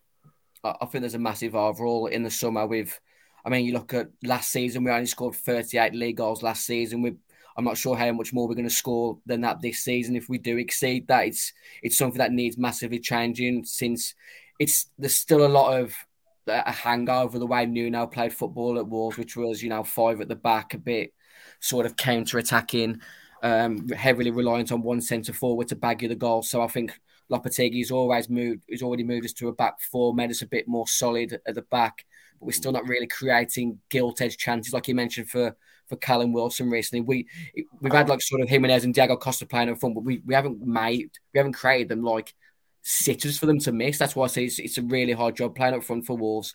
You've got Neves who's likely to leave. Uh, Moutinho's contract's due to expire in the summer. Daniel Podence will only have a year left on his contract in the summer. You've got Matheus Nunes that keeps being linked to Liverpool. Aït-Nouri keeps being linked to. He's been linked to Man City and, and Newcastle in the last sort of uh, six to twelve months. So I expect Lopetegui to properly build his his squad of players that he desires in the summer. Hopefully, with the backing that he deserves.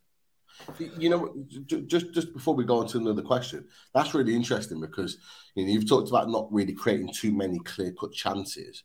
Um, but equally, even though we've been on a bit of a, a, a bit of a downer in, in terms of performances recently, and yes, you could argue we've conceded goals in recent games, but in general, we keep it very, very tight at the back. We're, we're good. We we've got a good defensive record.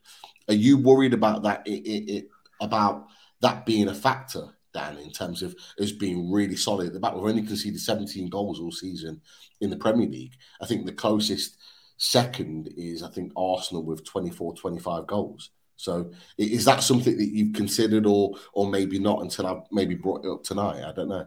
I think like what Rich said earlier, flipping St James's Park under the lights is going to be a difficult game. Whether you guys are being run by Mike Ashley or the or the new team, it's it's always a tough place to go, especially being live on Sky on Sunday under the floodlights. Um, Callum Wilson did miss, miss a massive chance, didn't he, at Man City the weekend, where he sort of got stuck in between two minds on how to strike it, whether he put his laces through or side foot, ended up just making a complete hash of it. So it's going to be a tough game. I think we've become a bit more solid recently. Um, we haven't really mentioned Craig Dawson or Max Kilman. Craig Dawson for me is probably one of the best bit of signings that we've we've made in recent years. Three point three million pound was in the Europa League team of the season last season for West Ham. He's been an absolute bit of shrewd business. It's not the same sort of level. You might laugh at me for saying this, but I think it was maybe eight nine years ago. Now we were struggling in the bottom half of the championship and we took Mike Williamson from you guys, and he was just a centre back that does all the basics right.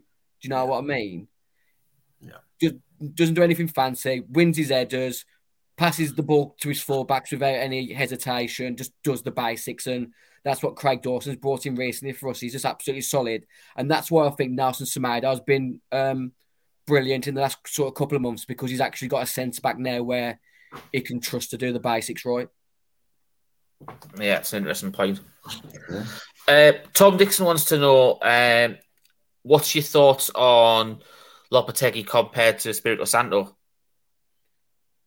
That's a tough question, ain't it? Um, CV wise, hundred percent. Obviously, he's already won the Europa League for Sevilla, so he, he's now mug. He played for Barcelona. He's managed Real Madrid and Spain. He's he's he's an elite coach. If we can give him the backing that he deserves in the summer, but Nuno's still an absolute legend. He's given me. He, took my my team of Wolves to to Europe, and I'd never seen Wolves play outside of the Anglo-Italian Cup until that moment.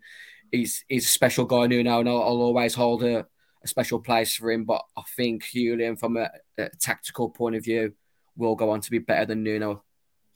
Okay, uh, round up like this. I've got a few more questions. I'll link, try and link a few together for you.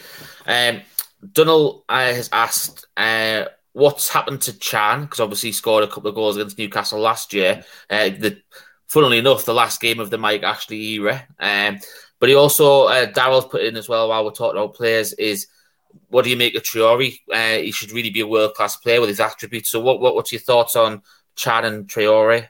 Yeah, Chan. uh, I think he got injured against Liverpool um, last month, tweaked his hamstring. He's always had um, minor little injuries. I've always set him back. That's never really been able to give him a good run of games because he, he does look talented. And I think Lopetegui did really like him when he first joined because he works hard. Um, obviously, got two goals for you. Last, uh, sorry, two goals against you last season under Bruno Lage at Molineux. Um, Just before the takeover. I mean, he even had an amazing assist for ASM at Molineux this season, didn't he? An absolute, absolute peach of a cross for ASM uh, Hwang Chan in that Molineux game this season. He did. Um, in regards to Traore, like you said, physical attributes, he, he should be world class, but the reason why he's still at Wolves is because he's inconsistent. Okay.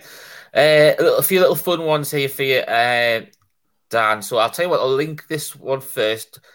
Dunnell's gone for uh, who is Dan's favourite Wolves player from the past? I mean, he's probably going to think of Steve Bull, isn't he? I mean, that's like that's that's God to most Wolves fans. St- Steve Bull, I'm, I'm, I'm, i mean, I don't know if you can tell by sort of the, the old hipster retro Wolves co here that Steve Steve Bull's just too easy of a Wolves player to to say um, as, as my favourite ever Wolves player. There's so there's, there's so many. Ruben Neves is up there.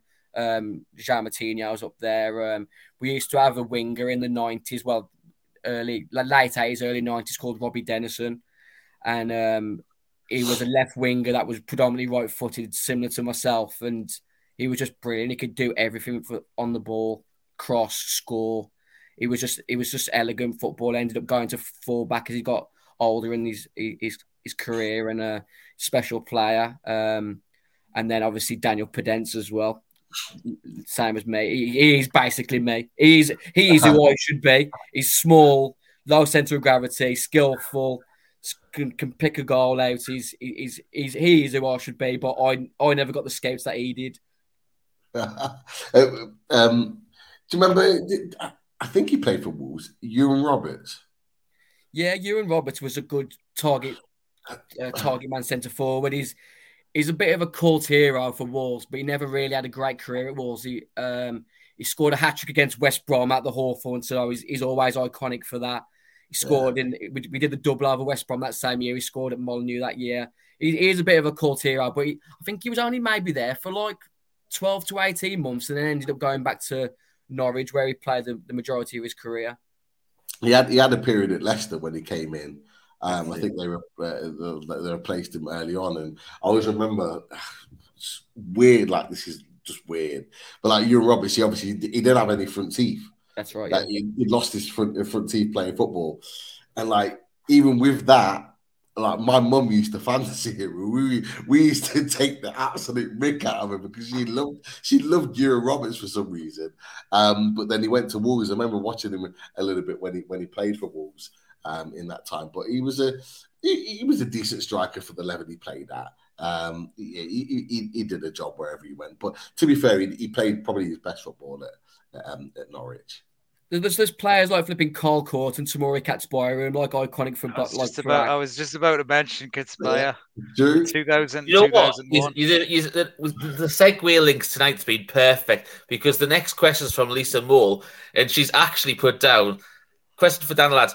Who's your favourite player that's been both at NUFC and Wolves? there you go. I think the, the, the standout answer is usually like Ketsbaia, but for me, it's like Carl Cort.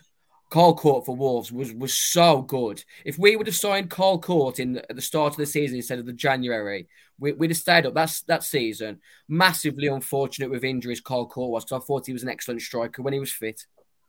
he he he for me would have been a monster of a striker for Newcastle had he not got injured. Yeah. Like he came in and looked really good early on, and everyone was really excited about him. I remember watching him play before he signed for Newcastle. He looked a real talent, but again, a classic example of injuries ruining ruining a potentially a good career. We talked about Jonathan Woodgate earlier. Did you hear the story about Carl Cort where he is now? Um, yes, I did. Uber did. driver or something. Um, He's an Uber driver- driver in Las Vegas. Yeah, you know, you know what I know about that is because you put it on the twelve man chat and you Maybe, yeah. you put it on there and but but but tell it tell tell the viewers because I already know this but tell them tell, tell them what it. it, what it was.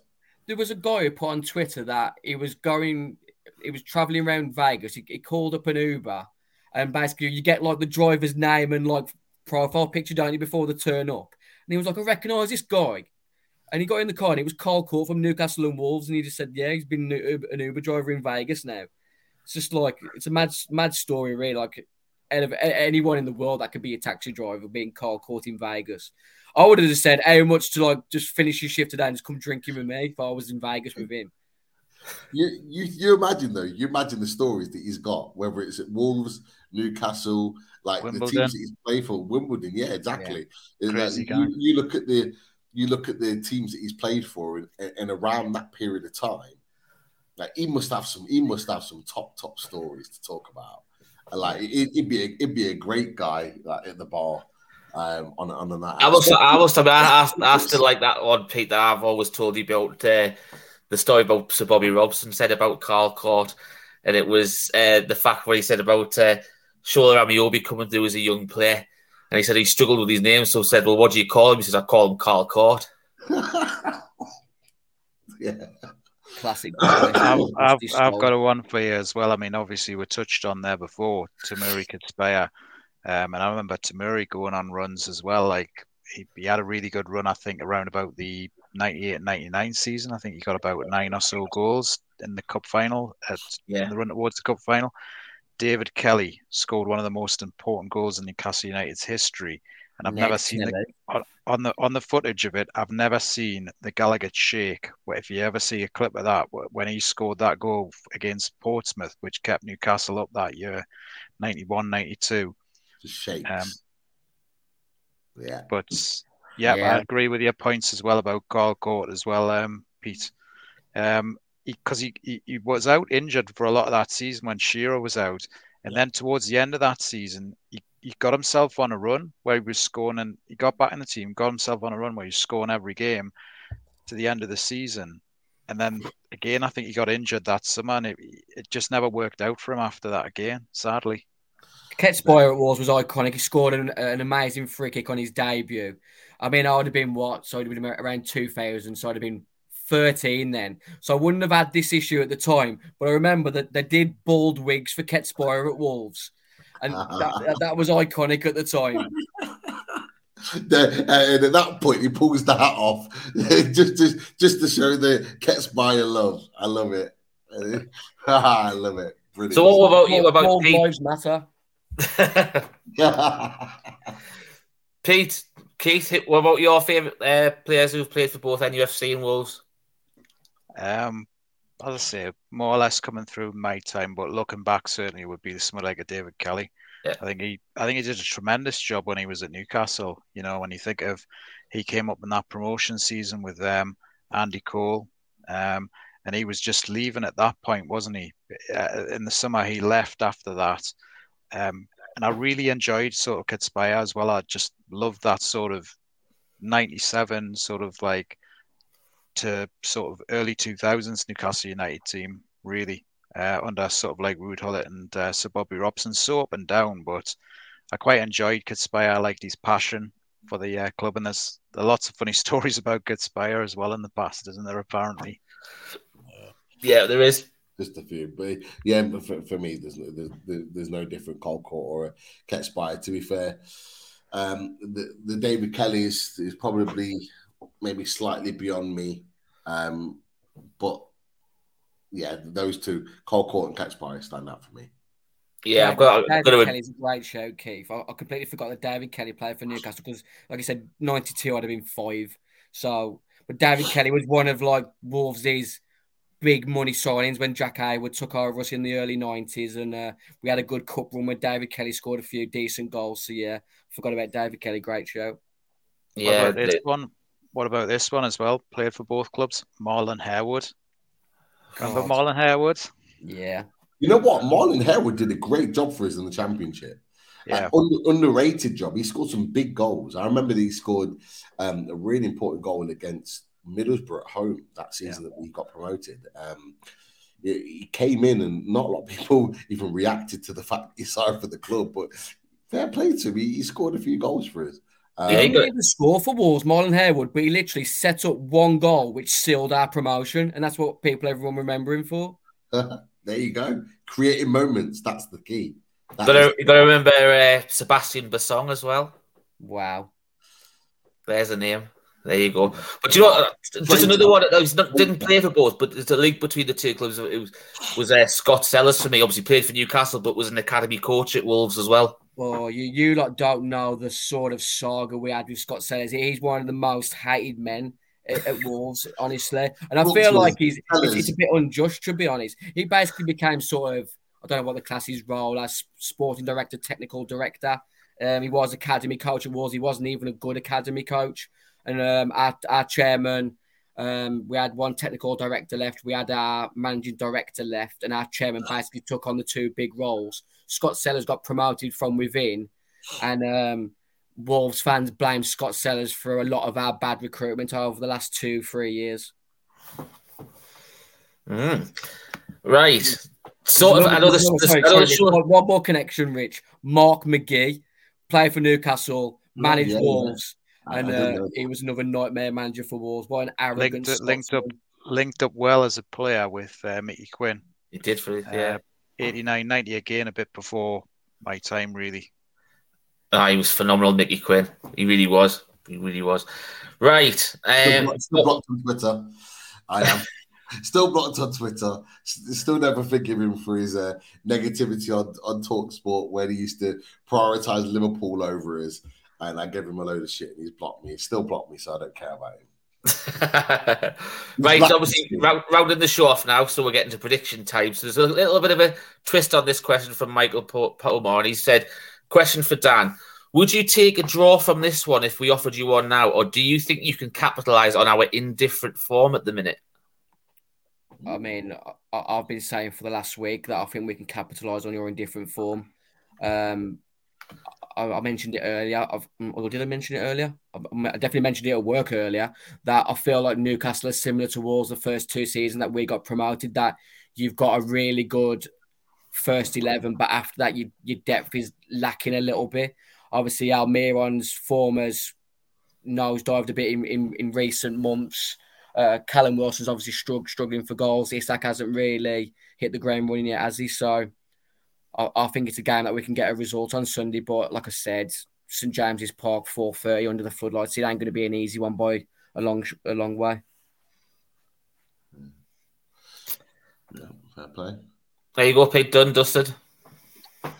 Great questions from everyone in the chat. Thank you very, very much for um, throwing them out there for all of us. And um, yeah, really do appreciate it. And, and thank you to to um, to Dan uh, for answering a lot of those questions that are Wolves related. So um, we'll, keep that ticking over. But of course, as we come to the end of the show, we would always look for um, the predictions, the big predictions for the game. So at what half six, seven o'clock at night on a Sat Sunday, sorry, Sunday evening, Sky Sports. Um, under the lights, as we've already talked about, what do you think Richie, the score is going to be uh, in the game between Newcastle United and Wolverhampton Wanderers? Uh, well, I won't be sitting on the fence on this one. I, I, I, I do, I do believe Newcastle will turn it around. Uh, the form, uh, as we've said before, yes, okay, the results haven't gone away, but our, we haven't been poor in those games. You know, we've taken the games to them, we've created chances, uh, had some fantastic possession in those games as well. So I, I just think that, as you know, we've, we've talked about already, the situation, the scenario on uh, on Sunday night under the lights, St James Park, half four. Um, I think the crowd will really get behind them as well because you know we've, we've also we're welcoming the, the, the squad back after the, the, first time since the Carabao Cup final, so we'll be able to show the appreciation of the squad, you know how we feel about them as well because obviously it's the first time that they've really been in front of the Newcastle fans since then as well, so they'll be wondering how we, you know, what we think of them as well. So I'm sure that everyone will uh, get behind this, this one, and I think we'll uh, we'll be able to find the back of the net twice. I think we'll win two 0 on Sunday. Two 0 certainly not on the fence there from Richie. Um, Keith, we're going to come to you. Uh, I think everyone's interested to know your thoughts. Are we are we going to be going a Newcastle win? Are we going to sit on the fence, or are we thinking that Wolves might spoil the party? What What are your thoughts? I think Mike. I think Michael Palmer and uh, PDK have already come in with their Keith's predictions here. There's a there's a one one splinters prediction here. uh, nil nil for him. Got a game. I love that. I love that. The splinters well, prediction. I love it. It's been a long month since Newcastle United won a game of football. Last time they won was the 31st of January in the Cup semi final second leg. Last time they won in the Premier League, middle of January, with the Isak winner in the 1 0 win. And everybody, I mean, Wolves Wolves have picked up on form recently great form, getting some great results as well. 3 0 against Liverpool as well. Yeah. Puts it in context how well Liverpool have been playing recently. Um, I think people are going to be happy because I think Newcastle are going to end the run of um, getting beat in the last three games. I think it's either going to be a 1 1 or it's going to be a nil nil. He's sitting on the fence again. Oh my! They're God. not. They're not. Sco- I, I really want to be proven wrong here, and it could be a one 0 It could be Isak, but I think we need a change or two here. We've got to go for the juggler, just like you said earlier on the uh, the tactics board. Wilson's not in form. He does. I think he does need a bit of a rest, and I want to see. I want to see Isak start the sixty million man. That's the solution for Newcastle. You're not wrong in terms of the exact substitution, but uh, yeah, ten draws, that. ten draws out of fifteen against Wolves. It's the ultimate draw fixture. But, but the majority of those fixtures, though, Keith, you've got to remember again, or Mike Ashley's era. Do you know what I mean? Come on, absolutely, absolutely. But a couple of them were in the good times as well under Sir Bobby Robson and Freddie Shepherd as well. Like the end of the end of the 2003 2004 season was a one-one. Yeah, fair point. Uh, I, I love that comment, Doctor Death, uh, from joining Team for Life. Uh, time to make a comment, Doctor Death. I've, I've, I've, I haven't predicted Newcastle to lose. Yeah, true, true. I but... predicted the the, the the, the the the losing streak to end. Newcastle will get a result. I love the technicalities that Keith brings out. No, little dad, you wouldn't know, you wouldn't know, but Keith is the ultimate fence sitter. He's not. Um, he's not a fence sitter. He's wedged on the fence to Pete. Literally. Well, it's Hadrian Wall up the road here in Northumberland. he, he's bolted. He's bolted to the fence. Uh, little Dan, uh, from a Wolves perspective, what do you think the result's going to be on Sunday evening? Um, you know, from your perspective. I'm I'm struggling to how to play this, Pete, because I'm not sure if your viewers are aware, you're coming on my preview show tomorrow night at 6 p.m. and we're going to be having this same conversation. So I might say one result now and then say a different result on uh, my channel. And then I'll just, I'm just going to clip whatever I get right unless I get it completely wrong. Um, I think Keith's missed a massive stat tonight that Raul Jimenez has got a great goal scoring record, not just against Newcastle, but against Nick Pope and I feel like he's going to break his goal drought this Sunday. And I'm going for 1 0 Wolves, Raul Jimenez. Oh. So you're actually you're actually going to say that he's uh, he's Pirates of the Caribbean celebration will stand up this time. Uh, just I, I need him to avoid any sort of stupidity like that. Now it's it, it, it, was quite. We, we, we took to it at first. He started doing it in pre-season, but I just uh, Raul just score twenty goals and then you can start doing stupid celebrations. yeah. I think what it, it definitely definitely getting ruled out made it so hilarious for us, Mike. I'm, going to be honest. Well, I mean, like in, in another world, it, it shouldn't have been disallowed, really, should it? Because the referee didn't give it. I mean, I'm, I'm, sure you guys would have been saying it was a fair goal if it was the other way around. Um, we've we haven't really discussed the fact that Fabian Schär nearly broke Pedro Neto's leg at Molineux earlier on in the season, but we'll talk about that tomorrow night, Pete. Oh, okay. Uh, interesting. I was right in eye line with that. Um, so I'll give you my opinion tomorrow night. I'm, I'm not going to share it right now, but maybe you might not be happy with what Raul, Raul Jimenez, the three goals in six games against Burnley. So one and two really when he was playing against uh, Burnley when Nick Pope yeah. was in goal. And what's he got against Newcastle? One in. He's got two. I don't know. Either way, he's, he's scoring past the Pope on Sunday on God's day. we'll see about that. We'll see about that. Look for me, um, I'm going Newcastle win. We have to win. We have to get the points on the board. I am going a Newcastle United 1 0 win. Um, it's going to be tight, as it always is against Wolves at St James's Park. Not going to be an easy game, but just like last season, I think we will edge edge the game. Um, I'm even going to predict the scorer. I'm going to go a Bruno Guimaraes goal um, that wins us the game on Sunday. Um, so I'll put myself out there. But yeah, I think Newcastle will win. Um, I think it'll be I think it'll be a really really tough game, a very tight game. But I just think that home home playing at St James's Park could potentially make the difference. So that's me. Uh, what a way to advertise yourself to Real Madrid scoring the winner on a Sunday Super Sunday game. Or what what a way to announce your new contract at Newcastle United to 2028. That's why. That's commodity why, protection is the wording, Pete. Commodity protection. Yeah, with, with a with a two hundred million um, release clause. Why not? The Spanish do it. Why can't we do the same? Um, and I would be more than happy with that. But look, um, more importantly than anything, I do think that we Newcastle will win. Um, I do think it will be tight. Um, look, that's no disrespect to Wolves. Wolves have been doing really, really well um, recently, and after Sunday, I wish you guys the best of luck for the rest of the season. Um, that's for sure. Um, because not not only um, uh, for Wolves being on the march, but just because Dan, you're you're a, you're a top guy, and I really really appreciate you coming on the show. Um, massive massive respect. Um, just before we head out, um, uh, a huge thank you to our sponsors. We've got the Radiator Shed, and thank you for all your support as always. Um, with everything loaded mag NUFC.